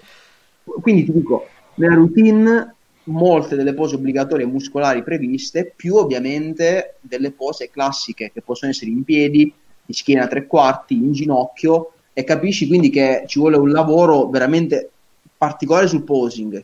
Si parte dall'obbligatorio, poi si capisce in quali pose stai bene. Ecco, l'errore che fanno i ragazzi è quello di impallinarsi, vedere dei professionisti una posa, non so, la boomstead con la mano sul fianco, il bicipite singolo e provare a rifarla. Ma perché? Perché vedi, nel classic victory, l'errore che si fa è vedere la victory. Eh? esatto, cioè, ma pensa che Sergio Oliva Junior, che è il figlio di Sergio Oliva, continua a sparare questa victory pose quando le braccia sono tremendamente più piccole di quelle di suo padre e non si rende conto che è ridicolo. Però, piccolo dettaglio. Cioè, sì, ma lì lo fa richiamare il padre, ovvio, lo si sa che... Sì, però per no, dire... Esatto. Quindi voi considerate questo, cioè la routine innanzitutto bisogna guadagnarsela, essere impeccabili nelle obbligatorie, riproporre molte obbligatorie nella stessa routine e poi aggiungerci delle pose classiche che solo tramite un grosso lavoro sul posing si può fare. Io di solito, guarda, per la routine comunque voglio vedere un minimo di condizione accettabile, perché anche con Marco avevamo visto delle pose in ginocchio, è ovvio che se l'addome non ha cer- certi solchi, la gamba non è tirata abbastanza, non puoi fare delle pose in ginocchio, non puoi renderti conto, soprattutto nelle pose di schiena, dove puoi posare gambe incrociate o altro, fin quando non hai una condizione abbastanza dura è difficile capire. Quindi io consiglio questo almeno, lavorare molto sulle obbligatorie, perché dovete arrivarci alla routine, iniziare a capire col posing coach quali pose classiche sparare nella routine, capire se si è in grado anche di andare in ginocchio, perché l'80% dei ragazzi in ginocchio non riesce a starci. Questo è brutto dire, ma ci vuole certa mobilità della caviglia e del ginocchio per restarci in ginocchio. Marco, la prima routine, cioè nelle routine di solito la parte in ginocchio occupa quasi metà della routine. Di solito in ginocchio è la parte più bella per un classic, però anche lì devi esserci portato, devi saper stare in ginocchio perché si parla di 30 secondi in ginocchio per atleti che vanno dagli 80 kg in su, non è facile e soprattutto devi essere bello in quelle pose. Ecco, non è che tu vai in ginocchio e ti piazzi. Quindi quella è la cosa importante, anche perché ecco, molti pensano che nel classico la routine venga valutata. Ecco, questo sfatiamo subito il mito. Innanzitutto devi arrivarci, punto primo. Punto due, io lo dico contro i miei interessi, la routine, diciamo, conta veramente poco anzi si parlava di un ridimensionamento del punteggio della routine dei professionisti, quindi capite che si sta sempre andando anche nel classic verso una valutazione del fisico, ok? Quindi anche lì il posing del classic, non pensate al posing relativo alla routine, ma pensate al posing relativamente alle cose obbligatorie, ok? Ti faccio una domanda però, Perché Giuseppe. è lì che il giudice valuta. Allora, uh, le obbligatorie, uh, come dici, vengono fatte in versione classica. Il problema è, in versione classica ci sono atleti che, so, che sfiancano tanto, come abbiamo visto ad esempio Terrence, eccetera, atleti che stanno un po' più frontali. Cioè alcuni stanno proprio tre quarti, altri frontali. C'è una bella difficoltà per i giudici in quel caso di valutare? Molto, molto. Io vado un attimo in bagno perché sennò mi piscio addosso, arrivo. e eh certo, hai bevuto tre litri dall'inizio. esatto. Ecco, così imparo. Esatto ti dico, lì secondo me ehm, ci vorrebbe più coerenza dei giudici a penalizzare apertamente i ragazzi che posano, per esempio, gambe a terra, cioè che effettuano la posa da classic in versione bodybuilder. Il problema qual è? Che i giudici spesso si lasciano abbagliare appunto dalla cosiddetta condizione perché stiamo parlando comunque di una gara di fisico. È ovvio che tu puoi posare anche estremamente bene da classic, eh, sfiancato tutto, ma non sei forte fisicamente come quello che ti è di fianco, ecco lì ci vorrebbe molta coerenza da parte dei giudici di dire o metti dietro quello forte oppure, cioè, è veramente difficile, dipende sempre dal fisico. Eh, bisognerebbe imporre, cioè, ma proprio renderlo noto tramite i media o i regolamenti che devi poter la classica, altrimenti verrai penalizzato. E poi ci vogliono ovviamente, passami il termine, le palle da parte dei giudici di mettere dietro atleti tremendamente forti e condizionati che però posano a terra gambe a terra oppure molto da BB. Gambe Quindi, a terra sai, intendi i talloni a terra, cioè che non si sì, sì, talloni a terra, okay, perfetto, sì, sì. busto ai giudici, quindi sai anche lì eh, dipende tutto dai giudici, eh, so, eh, sono loro che comandano il gioco, quindi sai anche lì in teoria il classic nasce come posing classic, però ovviamente sai, io la vedo così, allora da giudice se ho davanti a me uno che posa tremendamente bene la classic ma è liscio come una patata e uno che posa da BB ma è molto forte e comunque ragazzi una gara di fisico va davanti quello forte. Quindi capisci che è molto difficile. Eh, è come il discorso delle bikini. Se tu in categoria hai due bikini una molto morbida per quando posi bene da bikini e una un po' grossa e un po' tirata ma è molto forte. Si vede che questa qui ha fatto le teste allenate io metto avanti quella capito? Cioè anche lì vedi è molto sottile la differenza, è molto difficile da gestire. Credo che comunque ci siano anche dei meccanismi di incoraggiamento nei confronti degli atleti, soprattutto nel circuito no. amatoriale, no? Cioè, no. della serie, cazzo, c'è una, una, bella struttura, c'è una bella potenzialità, che ne so, si vede che hai scazzato la pick, quindi che stai tirando un po' troppa acqua, eccetera, magari se, se sono indeciso ti faccio passare avanti perché capisco che magari l'errore è quello, però generalmente se, se sono indeciso, logicamente, quindi la gente mm. deve anche capire che ci sono dei meccanismi di incoraggiamento. Anche il discorso che facevamo relativo alle bikini, molto spesso i giudici, ok, io ho visto atlete bikini che dovevano vincere, però col fatto che erano troppo tirate, mm. i giudici volevano dare un segnale della serie. Questa la, la vedi, questa qua fa cagare rispetto a te, però te così non ti puoi presentare su un palco. Ah, beh, certo. Eh, queste Però anche sono cose. Sì, ma poi senza... dall'atleta logicamente capirlo e adattarsi a quello che è il parere dei giudici. Chiedere sempre al giudice. Esatto, ma facci caso Ludo, uh, uno di quei due ragazzi che Marco ha messo dietro in Polonia, poi diventato professionista se non sbaglio, ok? E comunque... Mia, sì. Esatto, Adam però... esatto, ma non posava bene, cioè non è propriamente classic, però secondo me il messaggio è stato guarda che sei molto buono, noi ti diamo la pro card ma migliora il posing, capito? Cioè, è ovvio secondo, che... Secondo me, allora, lei calcola che, come dicevamo anche altre, negli altri podcast, sta anche tanto al capo giuria.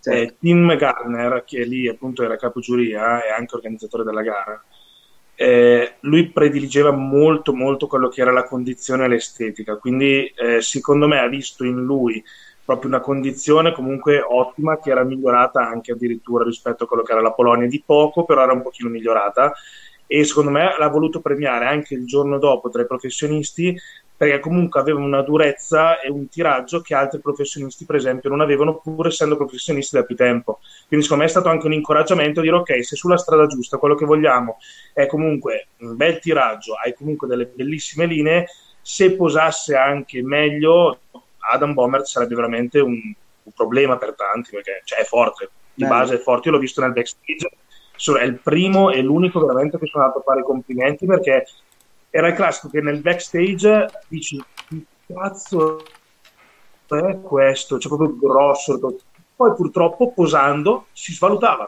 ci andava a perdere punti posando, cosa che invece dovrebbe essere totalmente il contrario Ma infatti Marco, quando c'era la foto della premiazione dei confronti con te, lui era tremendamente grosso. Infatti quando lo vedi dissi, cavoli Marco, ma questo è il doppio, è gigantesco. Solo che poi quando lo vedi a fianco, la gente riusciva a guardare solo te, lui non se lo... Mm, no, vedi, comunque è grosso, ma eh, non sa posare. Questa cosa poteva anche evitare di mettere. Sì, il fotografo è stato veramente cattivo qui, cioè, impietoso. Vedi anche il costume com'è brutto, cioè si vede che proprio lo, lo distrugge il costume.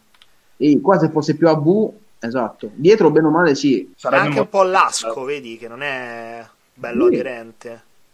Sì, sì. Sì, fa le pieghe.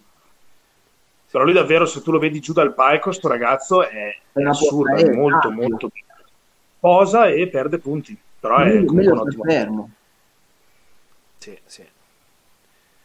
No, ma poi sai cosa, Ludo? Almeno poi Marco, questo mi direi anche te. La cosa che vedo io, ecco, che nel Classic si dà troppo peso a quello che piace all'individuo, cioè io vedo anche molti professionisti o grandi atleti classic con cui ho avuto il piacere di collaborare e poi loro uh, vanno a strafare, cioè loro pensano che avendo un gran fisico, ok, possono permettersi tutte le pose del classic. Il problema qual è? Che il classic, anche se uno ha un gran fisico, è veramente a secondare quella che è la linea del proprio corpo, la plasticità. Cioè, non è che tu vedi una foto che ti piace e la provi solo perché sei grosso e tirato, può darsi che sei ridicolo in quella posa. Io, infatti, a molti pro classic o anche amatori forti classic dico, ragazzi, o concordiamo insieme quali pose sparare, altrimenti fate delle figure pessime perché poi ti trovi quello lì che in quella posa sta bene e ti massacra, capito? Quindi, esempio stupido, ragazzi, non so se avete presente la posa, questa sì, qui, ti giuro, se non hai 60 di braccia, quella te la scordi.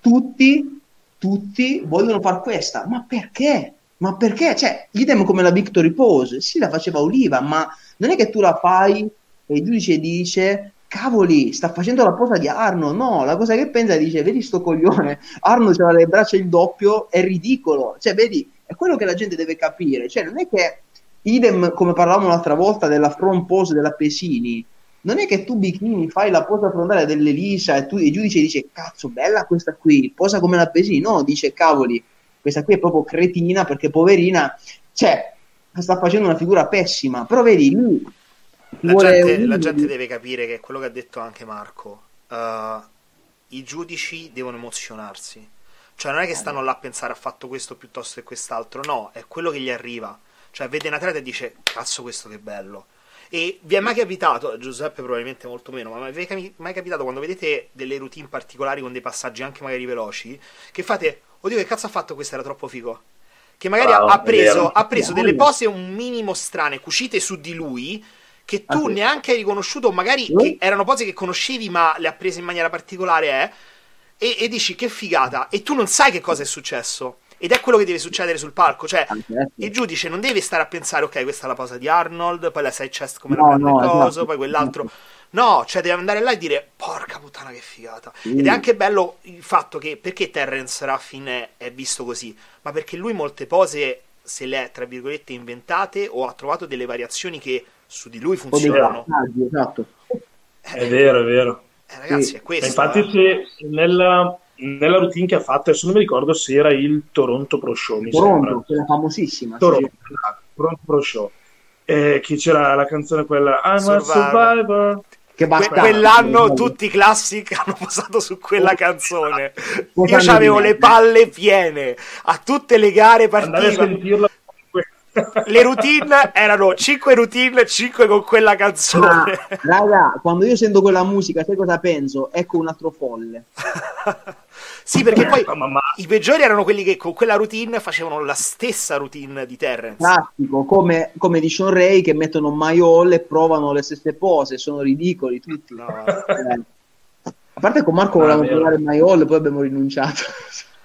No, perché dopo faceva una brutta figura Sean Ray e abbiamo detto lascia stare, va povero. No, vabbè, per rispetto, secondo me quella è cucita su di lui e è sua, nel senso, cioè è sua, non è che è, è automatico lì. Però il problema è che stai tante volte magari la gente collega, se comunque uno è un appassionato e uno dei comunque i giudici lo sono, e magari tu metti Maiol, paradossalmente, cioè comunque tu crei un qualcosa, un'aspettativa che se poi non viene eh, comunque mantenuta, eh, dici, mm, cazzo sì, bello, però non mi ha così toccato, quindi rischi di creare false aspettative e quindi non è che noi avessimo avuto paura, però abbiamo trovato altro che ci stava meglio, per esempio all'inizio la prima canzone che abbiamo usato era Ashes di, eh, della Celine Dion, che la rifarei. È stato fortuna, e poi abbiamo usato Elisa, eh, ha portato sfiga perché non, non l'ho potuto fare, che sono stato appunto messo fuori dalla, dalla Yamamoto Cup fuori dalla finale e quest'anno invece abbiamo usato eh, quella di Titanic, sempre Celine Dion, quindi ho detto io d'ora in poi userò solo Celine Dion perché porta sì. fortuna, quindi andiamo con quella. Esatto. E comunque non l'aveva mai utilizzato nessun professionista, esatto. quindi non andava a collegare la mente certo. a quello. Adesso c'è gente che usa Titanic per copiare D'Ambrosio e fanno delle figure di merda. Ah.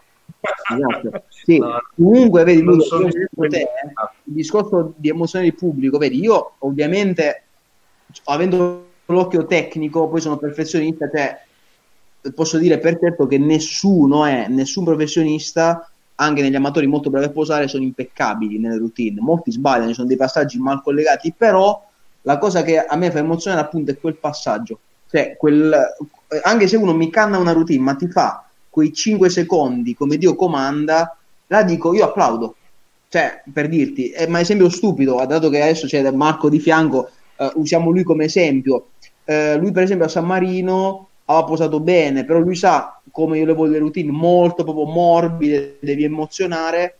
A me per esempio io aspettavo con ansia un passaggio di schiena che abbiamo studiato, che in pratica lui era nella posa di back, gambe incrociate, si girava e prendeva la posa. Quando lui ha fatto quel passaggio lì la gente ha applaudito, capito? Cioè, eh, ci sono in ogni routine dei lampi, proprio come esatto. dico io, dei lampi di follia, di talento, che lì emozione, esempio stupido, io mi ricordo al primo Arnold Classic in cui lavorai con Gabriele Andriulli, il ragazzo in carrozzina, e lui, ti giuro, prima posa, eh, prima posa, fece una posa in cui alzava la mano, la, cadde giù il palasport a Columbus. Prima posa, cioè, poi può darsi che però quello lì, ecco, c'hai quel lampo lì che dici, ma anche di men physique, molti men physique hanno proprio un estro nel movimento, sì, che sì. quando vanno proprio a pennellare un movimento ti emoziona ragazzi, e lì per me hai già vinto, Ovvio che è meglio quelle routine lì che quelle studiate troppo a memoria così. Ma io ti dico, io stesso l'ultima gara un anno e mezzo fa ho beccato un pavimento un po' sdruccioloso, un po', so, un po' asfaltato, mi sono inceppato, ovviamente me ne sono accorto io, mi sono incazzato, gli altri no,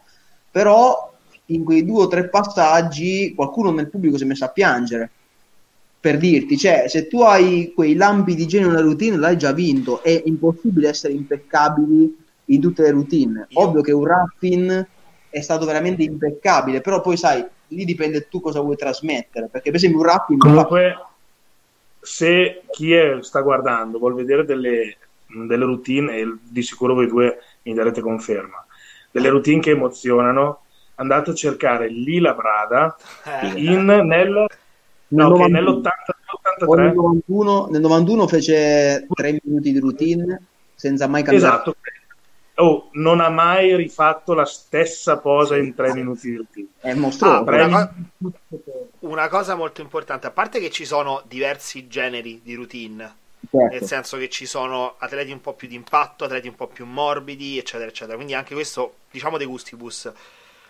Però una cosa, la routine non è da posa a posa, cioè la routine sono le transizioni, sono i passaggi, esatto. perché io vedo la gente la routine, faccio questo, faccio questo, faccio questo, faccio questo, no. faccio questo. Infatti, esatto, Ludo, ma ecco, chi è tremendamente bravo è colui che riesce a emozionare con i movimenti, però poi quando becchi la posa la becchi bene, perché se becchi il giudice che vuole usare la routine come discriminante per capire se tu confermi la condizione avuta mezz'ora prima, e lì, infatti, con Marco, per esempio, cosa facciamo? Prima di fare le transizioni, capiamo le pose statiche da inserire, cioè tu devi mostrare tanti fotogrammi e poi devi unire con i movimenti, devi emozionare con i movimenti, ma quando tu becchi la posa, tu devi sì, essere sì. Cioè, infatti, per esempio, Marco nella posa di schiena doppio bicipite incrocia la gamba proprio alla Sean Ray, un classico passaggio. Sì, ma non è che poggia la gamba tanto per ed è liscio come una patata, no, no, è rigato. Quindi ecco perché il mio consiglio è quello, anche per i ragazzi che si affacciano a sto mondo, la routine, immaginatela come tante pose messe insieme e poi centellina, unitele nel modo più fluido possibile e solo alla fine scegliete il brano. Perché anche lì, vedi, si sbaglia perché loro cosa fanno? Scelgono il brano Il problema è che poi, il problema del brano qual è? Che poi devi essere in grado di posarci su. Infatti con Marco mi ricordo, avevamo fatto questa routine della Madonna, bellissima, eravamo messi in testa di usare un brano Mm, quel brano lì non andava bene perché non riuscivamo a beccare quel basso preciso, l'abbiamo cambiato tante volte. Però vedi, si, il consiglio mio è quello. Cioè, quel giorno abbiamo fatto un'ora e 45 di posing, io sono uscito, ti giuro. Sì, avevo ma stato, avevo l'osseo e abbiamo provato quella routine prima senza musica. Ok, lei l'hai messa in testa, perfetto. Adesso proviamo con tutte le canzoni che volevamo. Quindi prova con questa, questa, questa, questa. Sono, ti giuro, sono sceso lì, ero così però poi abbiamo trovato la canzone che si adattava di più a quelle pose che avevamo scelto, che sicuramente anche le pose erano quelle che si adattavano meglio al mio corpo, quindi tutto l'insieme ha creato poi la routine finale che a me sinceramente è piaciuta tanto. Sì, eh, ma poi sai cosa? E comunque il segreto di fondo è quello, cioè comunque innanzitutto avere un fisico, perché io per esempio comunque mi reputo bravino a posare proprio quando mi lascio andare alla musica, io infatti sono tremendamente bravo quando poso da vestito, occhio, perché perché sono molto musicale, sono molto snodato. Mi piacerebbe avere il fisico di Marco. Se avessi il fisico di D'Ambrosio, porca puttana, ragazzi, cioè, guarda che sarei un grandissimo posatore. Però il segreto del fisico. L'avrei vinta ad Alicante quella programma. Mannaggia! per dirti, vedi, ecco, quello che devono capire, ragazzi, è questo. Cioè, innanzitutto, lavorate sul fisico, ok il posi, questo lo dico contro i miei interessi, ok? Però devi avere un fisico io stesso, che sono molto bravo a posare e sono molto critico, so che se dovessi sparare qualche posa che insegno a Marco, farei una figura di merda e lo dico io. Cioè, quindi non fate i fenomeni, come dico io, di copiare le pose degli altri, di chi è meglio di voi, cercando di dire ok, lo faccio perché mi piace, sì, ma aspetta, è una gara, cioè, non ce lo dimentichiamo, non è un'esibizione, ok? Quindi anche lì, e quello è l'errore, cioè molti ragazzi fanno quello che piace, cioè la routine non è un balletto, occhio, cioè è, è emozionare ma usando la potenza del proprio fisico, cioè tu quando posi devi emozionare ma devi essere impeccabile da fermo, ok? Non è che per emozionare sei liscio sul culo o non metti bene, cioè ecco perché io dico occhio, è il fisico, cioè, posing, eh? Ti ricordo, Kai Green faceva delle pose, ass- cioè una routine assurda, Minchia, però quando beccava le pose, ragazzi, striature, solchi ovunque. Sì, non è che Kai Green cosa rimaneva lì flaccido molle, a parte che era impossibile che fosse flaccido e molle, ma quando beccava la posa, la beccava, cioè sì. tirava.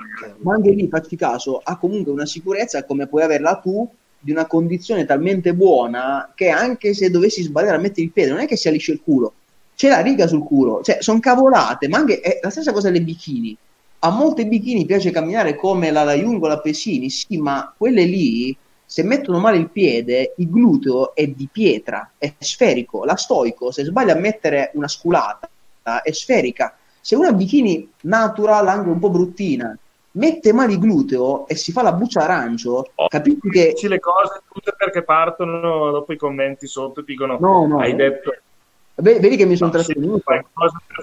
Buccia d'arancia, buccia d'arancia. Diciamo che l'ho impiocchettata esatto. bene stavolta, mettiamola così.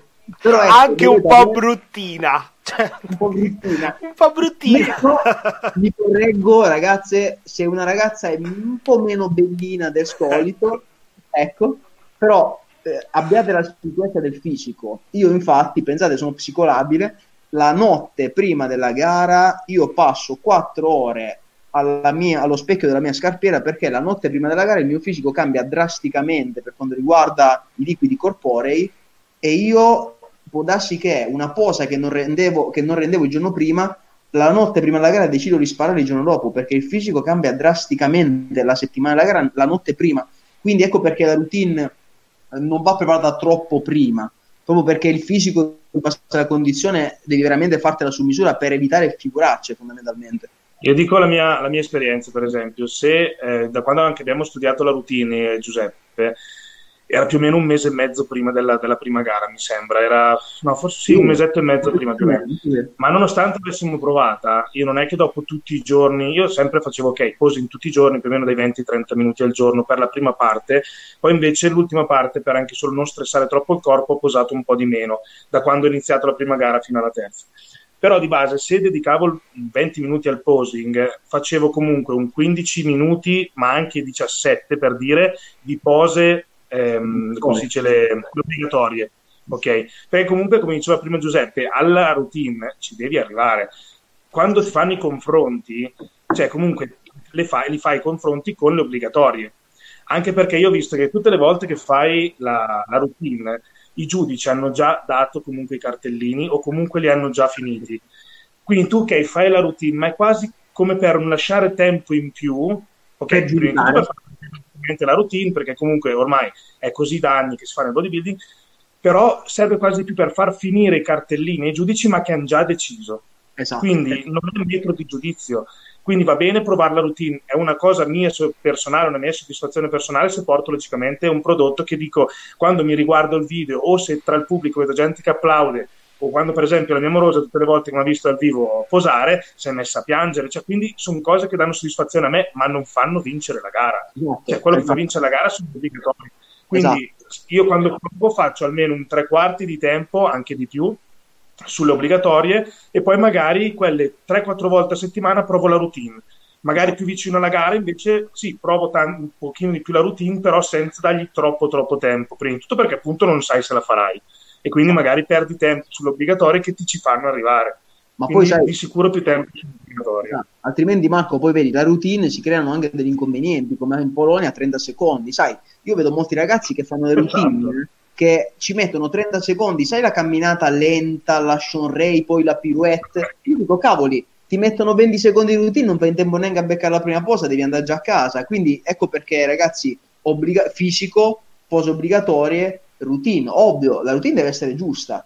Poi come ha detto Marco, ci sono ragazzi che ci tengono di più, ma non tutti siamo artisti, cioè, questo c'è da dirlo, eh. cioè, non è che Ho uno... visto che arrivavano il giorno della gara e gli chiedevano hai la chiavetta o il CD? No, io non ho la musica ah, a me mettetemene su una voi, cioè capisci proprio l'importanza che sì, viene sì, data, sì, ma stati messi dalla finale, eh? siamo chiari, quindi fa capire cioè, che quanto sia veramente importante la routine, è più una cosa che fa arte, fa spettacolo, è bella, però dal punto di vista del giudizio sono io il primo a dirlo, secondo me il giudizio deve essere fatto sull'obbligatorio e basta, nei confronti, la routine è qualcosa in più, che se magari, lo so, c'hai al primo posto due ok, comunque due che si contendono una determinata posizione e sono a pari, allora dici ok, valutiamo in base alla routine chi è meglio. Allora lì ci può stare magari cambiare un risultato o decidere appunto chi far vincere dei due in base a quanto, quanto è bella la routine allora, o quanto è bravo a posarli. Io ti do ragione, però... ti do ragione, però quando salgono sul palco e come routine mandano una musica sotto e ci sparano quattro pose buttate a caso, io lo trovo mancanza no. di rispetto. Cioè, quello mi dà no, proprio fastidio. No, no, no, ma quello proprio non voglio neanche. Ma non è classic, ti parlo in generale. cioè, nel senso, no, lo so, lo so. secondo me ci, ci, cioè, ti do ragione sul fatto che la routine deve rivestire una piccola parte, eccetera, però ci deve essere, si deve vedere un impegno dell'atleta a certo. portare certo. un qualcosa. Secondo me è questo, cioè quello ci deve essere come base. No, no, no, anch'io, eh. sto solo dicendo appunto per far capire ai ragazzi che ci guardano che non è metodo di giudizio almeno negli amateur. Forse nei professionisti già di più, o qualcosina, ma poco, ma negli amateur comunque eh, non è metodo di giudizio. Che, come dici tu, anch'io dico, cazzo, allora ci prepariamo mesi, anni, facciamo la fame, la dieta, ci spacchiamo i muscoli in palestra, quando sali sul palco sfrutta ogni minimo secondo, esatto. da quando sali a quando scendi, tu devi dare il massimo di te stesso. Quindi tutti i confronti, anche per esempio quello che vedo tanti che sbagliano, questo per, per tutte le, le, categorie, è che quando salgono sul palco danno il meglio quando fanno la T-Walk, poi vanno dietro e si rilassano. Sì. Esatto, no, che cazzo ti guardano sempre. Oh, stai, stai, mesi, mesi e mesi a fare preparazione, arrivi sul palco, stai rilassato. Ma che cazzo fai? Posa, stai duro. Fai vedere quello che hai fatto, anche perché i giudici hanno gli occhi. Dietro. Se tu sei dietro e sei scazzato, ti vedono cioè, devi essere sempre impeccabile. Dopo, quando scendi, hai tempo di sdraiarti, svenire, mangiare, fai quello che vuoi.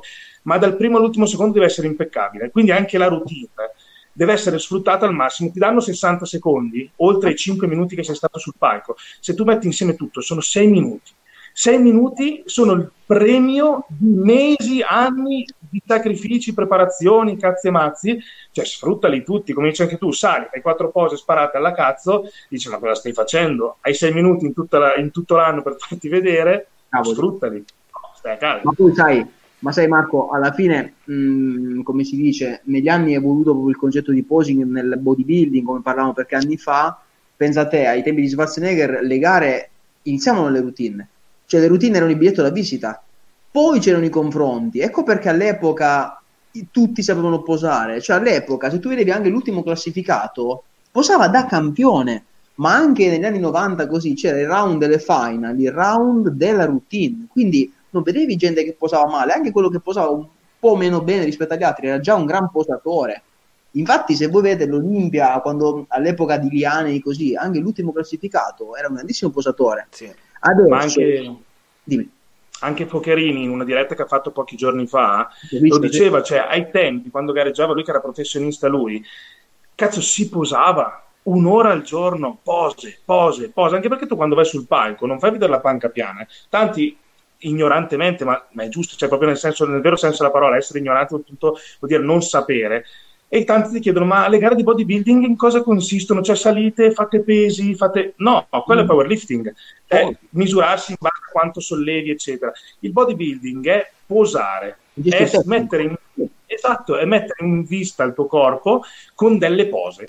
No, perché eh... non puoi quello che fai sul palco? La cosa che la gente deve capire è che se voi faticate per dire 5 anni per avere una spalla un po' più tonda, magari due secondi che beccate, che capite come farla vedere nella posa, guadagnate tipo 5 kg di massa. Mettigliela così alle persone, vedi come iniziano a posare. Ah, Perché è vero, eh? È vero, eh? Cioè, tu, tu, vedi, tu vedi, un atleta, vedi un atleta che può avere un impatto di volume proprio, di peso percepito sul palco totalmente diverso, in base a come si, si mette. Ma, esatto, ma Ludo facci caso, ne parlavo ieri con Marco, gli mostravo una mia foto in gara, io non faccio pump quando vado in gara. Ma perché? Perché so esattamente co- cosa tirar fuori e come. Cioè, ecco perché dico a molti ragazzi, ragazzi, ok il pump, ma piuttosto posate nel backstage, andate a oleare i meccanismi, perché se io so che facendo così il braccio aumenta, non ho bisogno di pompare fino a un certo punto, e sembro molto più grosso di 63 kg che è il peso reale in gara, capito? Quindi anche lì il posing dà tanto, perché è meglio essere bravi a posare che a pompare, come dico io, perché se non sei no, anche perché a pompare cominciano, io quello che non capirò mai, e io penso che anche voi l'abbiate visto, 45 minuti, 60 minuti prima che ti chiamino la categoria, la gente è sotto. Sì. Oh, cioè ti manca ancora anche Bravo. perché ogni volta che ti chiamano il tuo numero devi metterti lì cioè, minimo passa ancora 10 minuti, un quarto d'ora che stai lì fermo. Hai cominciato un'ora e mezza prima a pompare, secondo te che pump ti rimarrà addosso? Puoi avere tutta la ricarica, tutto mm. il sale che vuoi, qualsiasi cosa che vuoi, le gallette, il miele che hai mangiato, le cicodestrine, dipende, tutto quello che vuoi. Ma dopo un'ora che hai fatto pump e ti cioè. metti lì 15 minuti, hai perso il pump. Quindi, cioè, quello che non... piuttosto uno, magari ci fai 10-15 minuti di pump, e quando sei magari sotto il palco, che devi salire, o fai qualche isometria oppure posa. Posa. Noi quando eravamo a San Marino... E quando Marino stai sul palco, raga, quando stai sul palco ti riempi pian piano, eh. Quello esatto. pure è un momento in cui sei attivo. Eh. Sì, perché t- salgono sul palco, hanno il fiatone perché sono stati un'ora a pompare, non hanno più energie, sono svuotati, esatto. salgono, respirazione, sudano, colore rovinato. Esatto, anche perché cioè, durante i confronti, quando poi le pose, se hai pompato troppo prima, non riesci più a tenerle, sei penalizzato, non è che ci hai guadagnato, sì, sali visivamente, sei più grosso, ma poi se non tieni le pose, eh, perdi punti. Eh. Ma infatti, Marco, vedi, alla fine il posing è molto importante perché è tutto intorno a quello, anche il pump va calibrato, è il colore, il ah. piatone espansi, cioè io preferisco veramente non pomparmi, devi arrivare in forma incredibile con la ricarica giusta, con un, piuttosto fate stretching, fate un minimo di isometrie, un minimo di elastici, ma ecco, io dico sempre quello, quando salite fermatevi non appena sentite che il fiatone inizia ad andare a corto, perché se iniziate ad andare in iperventilazione così è troppo. Quando si comincia è troppo. Esatto, no, dovete solo un po' riscaldare, eh, deve essere un riscaldamento. Io infatti... Sì, pump, no, non andare in iperventilazione, essere lì sudati no, marcio, perché... Tachicardia, no, se ti sudore dalla fronte sulla coscia è appena dato il colore, se non hai dato la lacca, come appunto dicevi tu, ti si rovina e quindi già è scazzato. Però sì, un po' di pump ci sta, però noi per esempio al San Marino Cup nel backstage abbiamo fatto tante prove di posing e automaticamente la tua mente già si sta abituando ai movimenti che dovrai fare 5, 10, 15 minuti dopo, quindi non vieni colto di sorpresa, cioè il tuo corpo non viene colto di sorpresa nemmeno la tua mente. Quindi sì, ci sta un po' di pump per richiamare sangue in alcuni distretti muscolari che magari vanno pompati perché sono magari un pochino inferiori ad altri, quindi per aumentare la simmetria e l'armonia ci sta. Però comunque il posing secondo me è una cosa che veramente non viene fatta quasi da nessuno nel backstage, ma una delle cose invece più importanti, ma proprio anche da un punto di vista mentale. Tu posa, abitui a dire ok, fra 15 minuti devo salire faccio questo, questo, questo, mm. tu sali e l'hai già fatto poco prima, anche perché come, come ho detto prima, un po' l'altra, sali sul palco sei già un pochino così in palla. Se invece hai fatto una cosa poco prima che ti ha rilassato, che ti ha messo in condizione anche mentale, sali sul palco, sei molto più pronto e non sei super sudato, non sei iperventilato, perché anche lì le pose non è che devi tenere 40 secondi una front double biceps. La provi, vedi come impostarla e poi secondo me è molto meglio far così. Però vedi, facci caso, Ludo, il segreto è sempre comunque studiare comunque prima, perché tu per arrivare il giorno del backstage, che comunque riesci a devi averle fatte molto prima e deve sì, sì, venirti automatico, ok? Anche perché pompare in eccesso non ha senso, perché se tu devi diventare un palloncino rigido e non hai mai provato il posing nel backstage, appena ti chiedono la front double biceps, sei rigido, sì, piuttosto diciamo che tu devi andare a indirizzare tutto quel pump nel movimento. Io infatti altro consiglio che do, fate un giro di pump leggero, alternate un giro di pump e un giro di posing, cioè sempre sangue lì e poi lo indirizzi comunque dei muscoli, come dico Ma io. Cioè, scusami, il pump, il posing indirizza il pump nei muscoli esatto, che veramente esatto. poi devi... Sì, esatto, devi Capito? andare comunque a sciogliere, perché altrimenti rimane lì, esatto. Fine...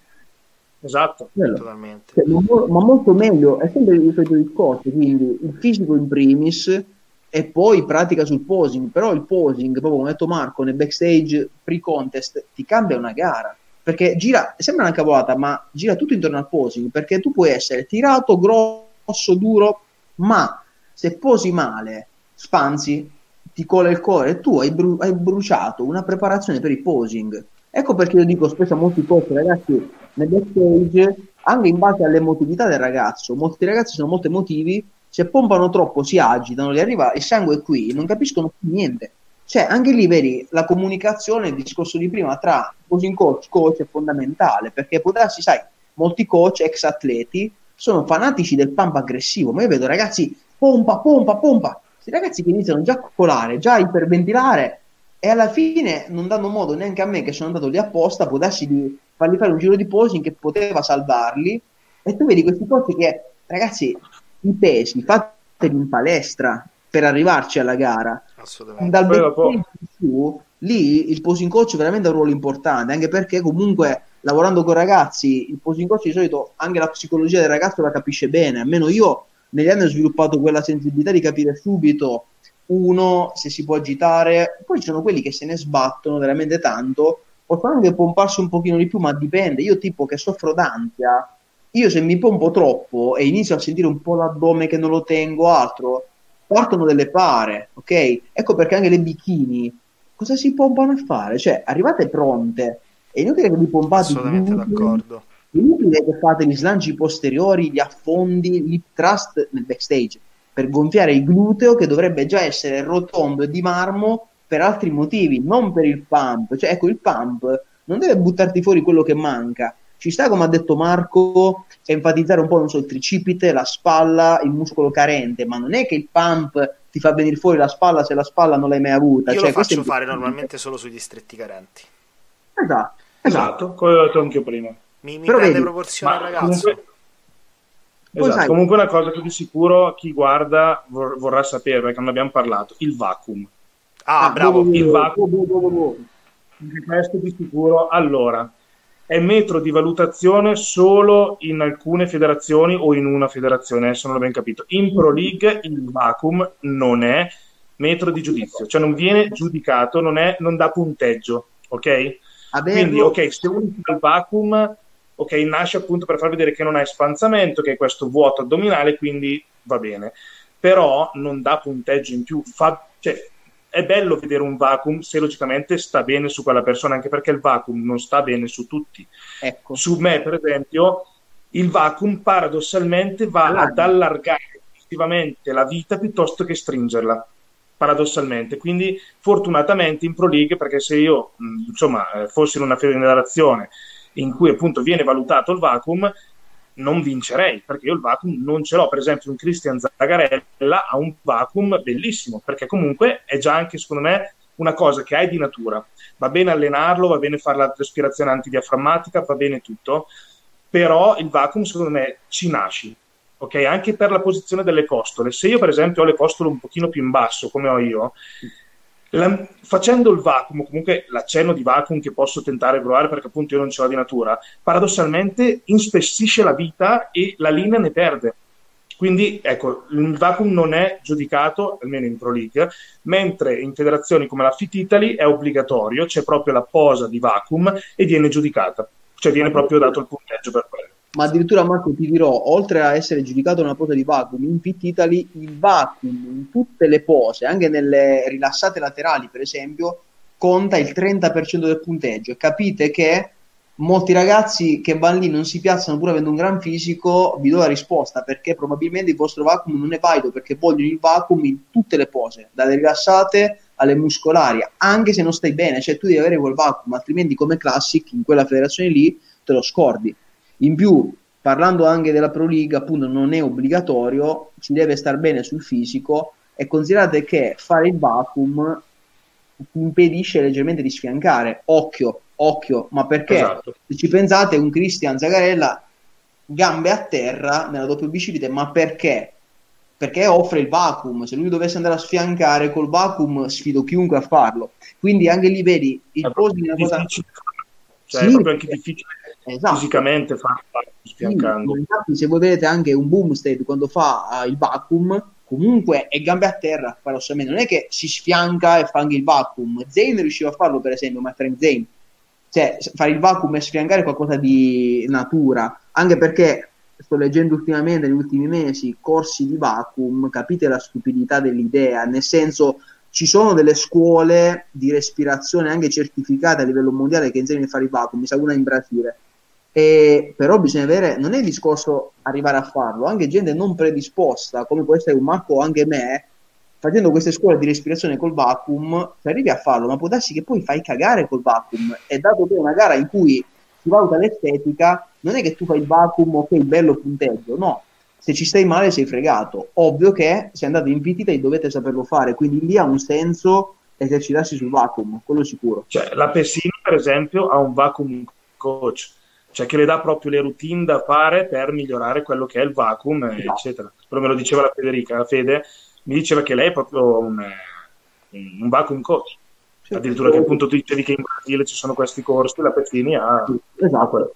Però facci caso, Marco, anche tu vedi una pesina delle spalle della Madonna. Io vedo delle ragazze, per esempio, senza seno, quindi col seno molto piatto e molto, tra virgolette, con poche spalle, fanno il vacuum, si allargano, sembra un quadrato. Capito? Quindi anche lì, ok, appunto un vacuum coach, ma anche lì poi sta il coach, mh, mm, ecco perché la comunicazione è dire ok, bella, brava, ma non lo fare che è meglio, fondamentalmente. Quindi... lei lo fa proprio non tanto perché ovviamente non lo sfoggia mai sul, sul palco, ma proprio per una questione di trattenere lo stomaco. Sì, sì midsection, loro stanno molto spesso eh, in categorie estetiche, le bikini anche stanno leggermentissimamente in vacuum esatto. per esatto. accentuare un po' eh, affia- ah, sì, yes. esatto, affila- ma proprio leggermente leggermente. Però poi, eh, sì, infatti, secondo me, allenare il vacuum ci sta anche per chi magari non, lo, non, non, è estetico facendolo, però ci sta perché automaticamente ti aiuta proprio a, a controllare lo stomaco anche di più quando sei sul palco. Certo, perché comunque tutto, tu sei abituato assolutamente sì. quindi... È tutto il lavoro diaframmatico, sì, è, è, molto, diverso, molto... è molto diverso da indurire l'addome. È esatto, una cosa completamente esatto. differente è un esatto. discorso di, di, lavoro diaframmatico, eccetera. Quindi in realtà il, io, ad esempio, il vacuum lo faccio fare a un sacco di ragazzi non agonisti che hanno difficoltà nella midsection. Anche eh, banalmente vabbè, quando hanno gonfiore, anche i ragazzi eh, glielo inserisco molto nel post gara quando iniziano a prendermi tanto peso per avere più controllo della midsection per il lower back pain, pull lower back pump. Esatto. Che là logicamente no. lavorare sulla postura ti fa tanto. Esatto. Però per esempio Brion Asley, che è stato Mister Olympia per due anni di fila, adesso ha perso l'ultimo eh, appunto contro Boomstead, non ha mai avuto il vacuum. Adesso sta provando anche lui a fare un accenno di vacuum, ma lui quando ha vinto il Mister Olympia in entrambi non ha mai fatto vacuum. Eppure era mostruoso lo stesso perché Brion Asley è assurdo per chi non lo sapesse, appunto è stato Mister Olympia nel 2017-2018 ed è fantastico questo ragazzo.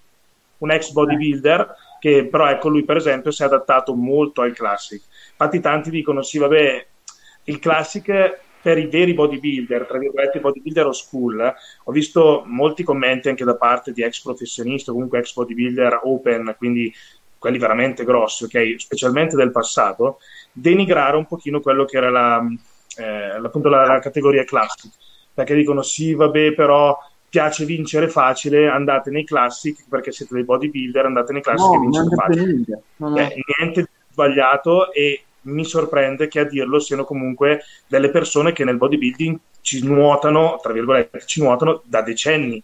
Quindi dovresti poi anche tu saperlo che teoricamente se vai nel classic devi essere portato vincente per fare il classic. Non è che perché nel bodybuilding non sfondi allora vai nel classic e vinci. Cioè, Brion Asley è un ex bodybuilder, ma nel classic è stato Mister Olympia due volte. Cioè, cioè, non è stato la fiera di paese, cioè occhio. Assolutamente. Capito? Però non è così semplice. Ragazzi, no, senza, senza, allargarci sul discorso dell'Olimpia, mm. rimandiamo mm. al prossimo episodio che abbiamo ah, pronostici. Sì, abbiamo pronostici. Sì, abbiamo fatto quasi due ore, quindi io direi chiudiamo qua col classic. chiudiamo qua col classic e ci vediamo per registrare i pronostici Olimpia. Yes. Yes. Dai, dai, va bene. Quindi per settimana prossima li facciamo uscire. Yes, Ottimo. assolutamente. Ok? Dai, andiamo a, andiamo a, studiarci ecco. Sarà da divertirsi. Grazie come sempre, eh, ragazzi. Grazie mille a voi, grazie a tutti. Oh,